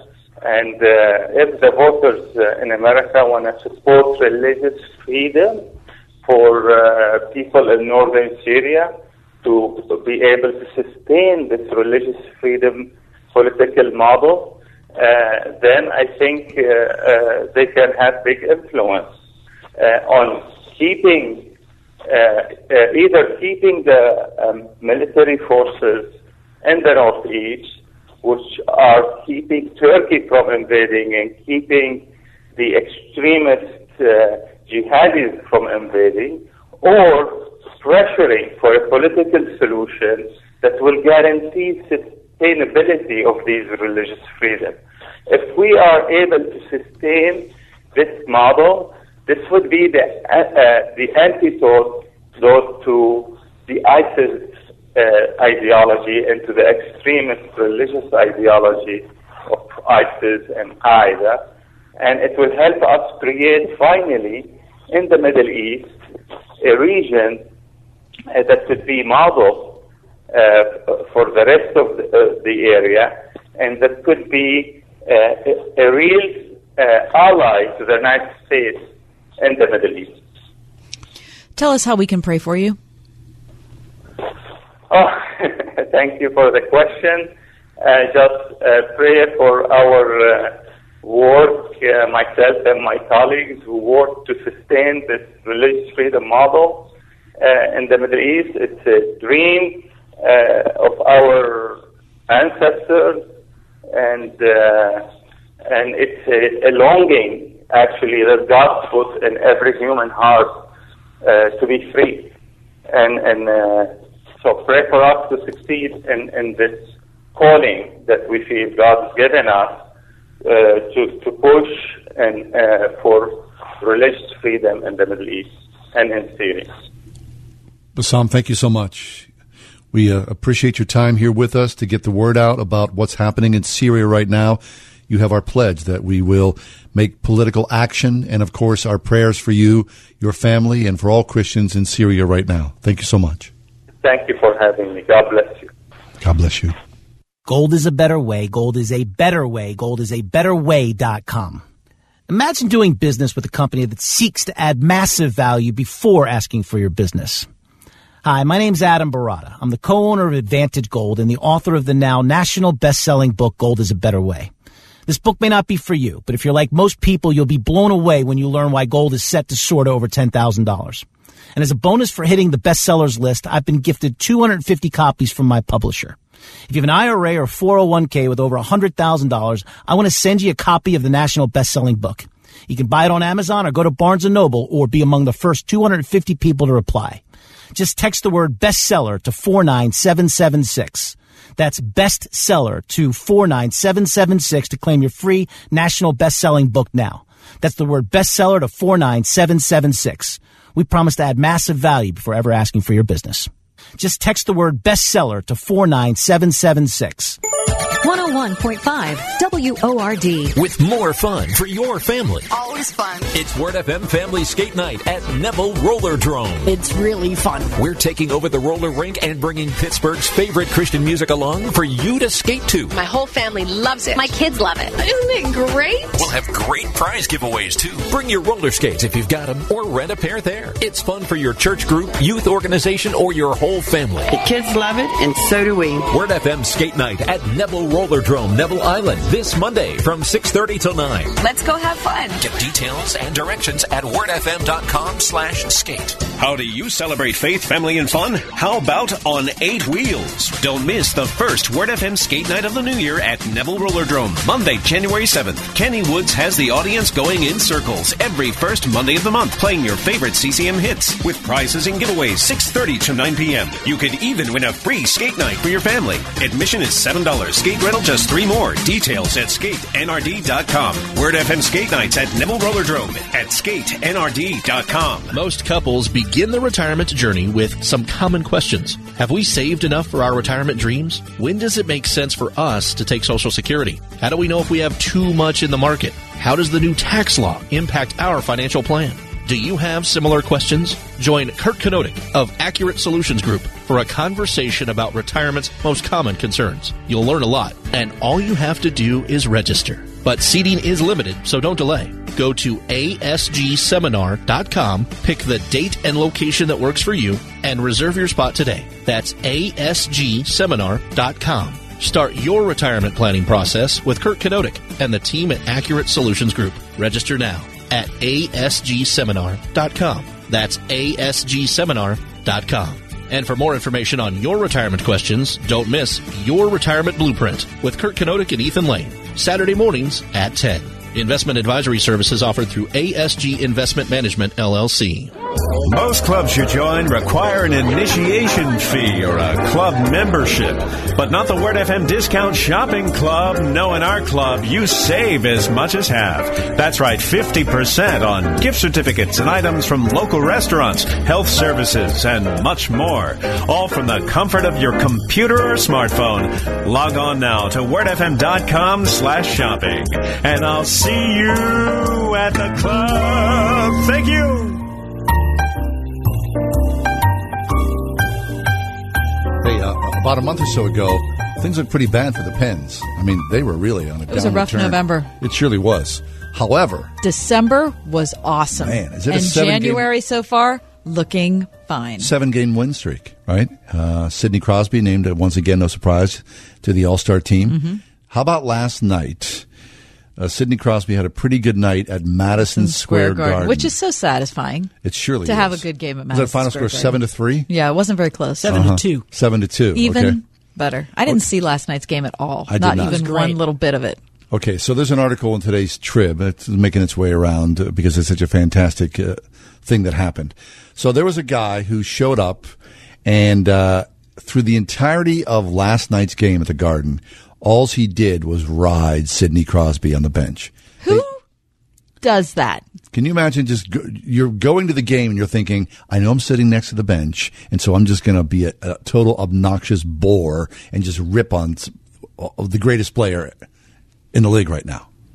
I mean, people do that, right? So Sid's got to have pretty darn thick skin to have to endure that night after night, one coconut after another. Mm-hmm. So last night after the game, after this guy rode Sid, Sid handed the ref a stick. And on the stick, in silver ink, like a Sharpie, There's a beautiful hockey stick. Sid wrote, "Good chirps. Take it easy on me next time." And then he signed his autograph with his jersey number. And he told the official to give it to that guy. Yep. The loudmouth guy. Yep. The Ranger fan. Yep. Uh, Who'd been defeated. It made across its way across Twitter, uh, and somebody, a guy named Rick Sarpinello, said, "Funny story from last night's game. Guy sitting next to the penalty box was lighting up Sid all game with some fantastic chirps. I guess a chirp is a what? What would you call it? I guess just getting on somebody. Yeah. Heckling. A trainer, I'm sorry, not a, a trainer delivered this to him after the final buzzer. And there's the beautiful black hockey stick. On the blade was the message, good chirps. One of the chirps likened Crosby to Justin Bieber in a way. Uh, In what way? Let's see. Uh, was sitting right near him. One of my favorites, Sid. When Gatorade was looking for a spokesman, they just wanted someone tough, and they considered you, but signed Justin Bieber instead. That's rough. That is really rough. Perhaps part of uh, Sidney Crosby's understanding stems from the fact that the Rangers are Crosby's third most abused teams. His 83 points against the Rangers is his in his career in the regular season are only uh, behind his 113 against the Islanders and 94 points against the Flyers. And uh, Crosby's gesture was making it hard on lifelong haters. Another guy on Twitter said, was sitting right near the chirper, one of my favorites. And then they repeated the Justin Bieber line. Uh, another guy says, grown to like Crosby a lot over the years, hated him, now respect this game and his attitude in a big way. Mm. So cool for Sid. What's the article you're reading from? It's from uh, today's Tribune Review. Mm. Uh, headline is Sidney Crosby had a surprise for the guy who chirped him during Penguin Rangers That is game. the best way to handle that. That is. I mean, that is just absolutely great. Good God. Go Sid. So Sid's 30, right? Is he? I 31. 31. Okay. Oh, you're no, old. by com- 32. Yeah. Because I'm going to be 33 this year. Mm-mm. You're thir- oh, you're 32 too. He'll be he'll be 32 on August 7th. Isn't that hard for you? I lo- first off, good job you knowing his birthday. Yeah. Well, it, it, his birthday is his number Oh, 87. He right. was born 87 eight, in 87. And August let me 7th, repeat, good job knowing that. Very nice. Everyone knows that, right? No. You didn't know that? No. Really? John, did you know that? I did not. That's why his number is 87. Okay, very Yeah. nice. Is that really why his number's 87? That makes sense. Yeah. Yeah. I'm not kidding. He was born August 7th of 87. So Correct. 87, yeah, yeah. Isn't it weird? Now, Mike, this is a guy thing. I remember being like, you know, in my 20s and 30s and watching baseball, football, hockey Mm-hmm. and going, those guys are the same age as me. It, it is. It is. You know- really uh, neat to watch in that perspective. Yeah, yeah. Yeah. and you think, what, what happened? You know, What did I do wrong? Right. there- What, the gene pool missed me somehow, or my, Uh-huh. my uh, What did I practice regime wasn't nearly as good. or I never could hit that fastball. Yeah, right. Yeah, but uh, anyway, cool Con- for Sid. Kudos to him. So classy. So Pittsburgh. As always, and congratulations on another uh, trip. I was going to say another trip to the Pro Bowl. Yeah, if you're looking Talk forward to the Pro Bowl, something that crushed, that crashed and died. the Pro Bowl. It is The Pro Bowl I mean, always it was it was always horrible. It was always the week after the Super Bowl when nobody cared anymore. No. But then, you know, back when I don't know, I was a really little kid. Football players didn't make a lot of money, so a trip to Hawaii with Oh, your yeah. family was a Big deal. deal. Now they could buy a trip to Hawaii with what they earned, you know, in the in the warm ups before the games. It doesn't even matter. Yeah. And now it's the week before the Super Bowl, watches and still Bowl? nobody watches it. No, why would you wanna watch it? And if you're any play. kind of player, you're probably not going to play because you're afraid you're going to get hurt. It's Exactly. horrible football. It's a nightmare. Imagine being hurt in the Pro Bowl and ending your career because of that. I'm Are sure any. All Star games any good? Let's. I mean, really. Uh, no. What's the best All Star game? I don't think there is one. I enjoy the NHL All Star Game. oh, do you? See, Yeah, and, and then the all the little fun little uh, tricks that they do before the that's game, like see. the, I that's think the that's. skater I and think the that's cool. shot. I think, and I think the skills competition in the Yes. NBA is kind of fun. Yeah. Yeah, I think the best cool. All Star game is the is baseball. Do you? Yeah. No, I don't think No, so. I think it is. Home I run don't like derby. I mean, I'm not saying that means it's a good game. I'm saying out of all of them, don't you think it's the best one? Uh, no, not really. All right. I just What's don't. the best one then? I would say hockey. Oh, would you say hockey? Yeah. All yeah. right. Because hockey players are in a class by themselves. They really are. They're just, it's a different breed of guy. I really think so. It is. I don't know who tweeted this the other day. I'd like to give him credit, but I can't think of who it was. But can you imagine after a goal, all the hockey players going over and doing like a fake group No. photo like they're doing in the NFL. Oh. and can you picture Don't you hate that? that so much? Oh, No, they you- skate to the know who- bench and if they you fist know bump who- everybody. Right. Yeah. If you know who tweeted that, I really would like to give them props What- that was where did that line. come from? Is- it's is so that- stupid. is that new this year? Yeah, I I don't think I it think happened last year. Ugh, I hate it. the group photo. I hate it. oh, the I think the players are trying to stick it to. Um, uh, help me out here. The um, NFL commissioner, what's his Roger name? Goodell. Roger Goodell. Why is that? Because there was a lot of complaints about uh, Excessive celebrations. excessive celebrate cel- celebrations, and uh, some of the celebrations weren't quote unquote classy. Uh huh. Well, that group photo thing is yeah, that's pure class. so somebody made a comment: Can these players actually do something fun and smart? I mean, don't you just love it? Like when you watch college football and the guy like scores a touchdown, he lays the ball down, right, and they got runs- all, and they get all excited and they go hug each other. They Can we go- can we just do that? Yeah, I mean, please tell you one thing: AB needs to take classes. don't even go Sidney there. Crosby. Don't Listen. yeah, don't even go there. Right. I don't even know what to say about There- that. There's not, this what do point. you There's say nothing about more that? to Nothing say at to this say. point. All right. It'll well, play itself out. when we come back, it's uh, celebrity birthdays, Oh, and one of them is an NFL quarterback, really? but not Ben. All right, stick around. Same Happy draft. birthday. Same draft class though.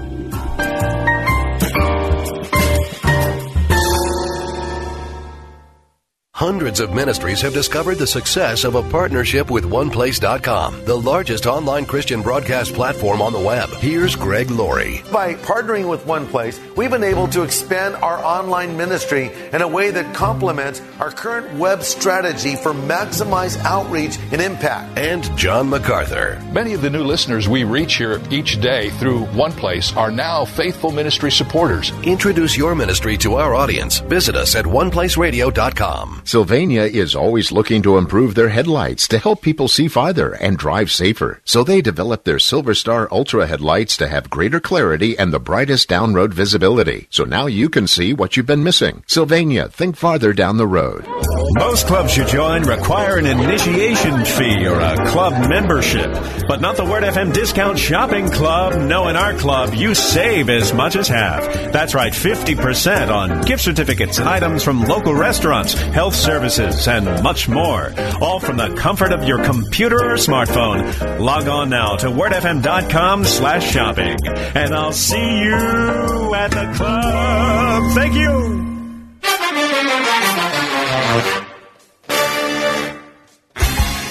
Oh, today is your birthday, and I wish you many, many. When's your birthday, Mike? September 15th, September 15th, Kath? May. Oh, May as well, right? Mhm. Yeah, so our birthdays are a long ways That's away. right. So we're not wishing happy birthday to ourselves. No, no, no. however, Uh, Eli Manning's birthday is today. Same Eli. draft class as Ben. Yeah. Remember the big old, you know, furor about he was going to be drafted by the Chargers, and then his dad wouldn't allow it because it was, you know, the Chargers were a horrible organization at that point. And so they ended up tra- I don't remember, even remember how that happened, but he ended up with the Giants, two Super Bowls. Mm-hmm. Um, done just fine. a terrific career, even though they have completely bottomed out the last two seasons. But anyway, happy birthday to Eli Manning. How old do you think Eli is? Hmm.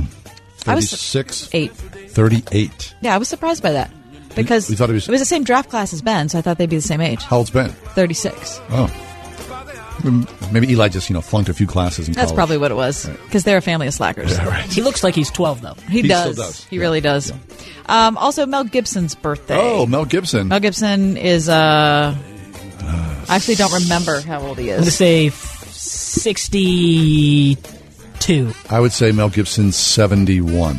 Okay. I have no idea. All right. I'm just guessing. Uh, he's sixty three. Oh, my gosh. Holy heck. I blew Oh, that totally. that. Sorry, Mel. He looks like he's 71. Okay, so you think of Mel Gibson? What do you think of? Braveheart. You think of Braveheart? Braveheart. Okay. Uh, and The Patriot. Uh, I think of Mad Max. Okay. But then I also think of his explosion. Yes, I think of his explosion first, and then I think of Lethal Weapon. Okay. Um, yeah, Lethal Weapon with Danny Glover. Yeah. That, that series. Very Yeah, that was very funny. So Mel Gibson was probably one of the biggest, the top two or three stars in Hollywood in the 1990s, Mhm. eight, 80s and 90s. And he, start, he started with Mad Max in the 70s. But then in 2006, uh, he was pulled over for drunk driving and went on this deeply uh, anti-Semitic rage Mm-hmm. against uh, the Jewish population in Hollywood. Uh, then he was his girlfriend accused him of yada yada. Right, I don't even remember all the details. A lot of stuff, and um, it was just one sort of bottom out after another. And then finally, he did bottom out, and Mm-hmm. he was essentially shunned by Hollywood after the anti-Semitic remarks. And it was a which, number they- of which years. Which was fitting for sure. Sure. And so it was a number of years before he started to work again. Uh, then he he directed the film Hacksaw Ridge, Which, I was did- nominated for an Academy Award last year. I Uh, think in 16. Did you see it? No. I did not. Did you see it? No, I did not. No. No, So neither of us have seen Hacksaw That was a Ridge. story about Afghanistan, I think. Am I right about that? No, I don't- Pretty sure it I was about know. Afghanistan. Anyway, it it it was very well uh, rated, which means a lot of people just didn't Okay. like it. So now but he's the critics new- loved it. Yeah. So and now he's got a new film in production called. Um, it's a remake of The Wild Bunch. I don't even know what that is. That was a, a classic '60s western. You know, sort Speaking of like of a western, group. I'm pretty sure he was in Maverick. Oh yeah, which he was, in Maverick. Okay, Jodie Foster and uh Uh-huh. Rockford Files. James Garner. Yes, that is a great film. Is it That is really? a funny, What?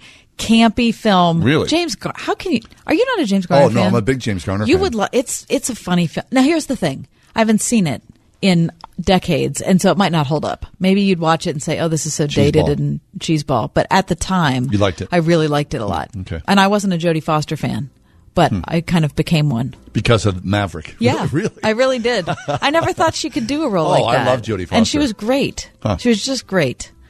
I remember being five years old watching the Rockford Files, thinking that this Oh, was James the Garner. cutting edge of television. He was so funny. And the fact that my parents let me watch a whole hour of it was just You know, he's such a, a witty guy. And he had a big film career before he took over to television, which is you know sort of the path.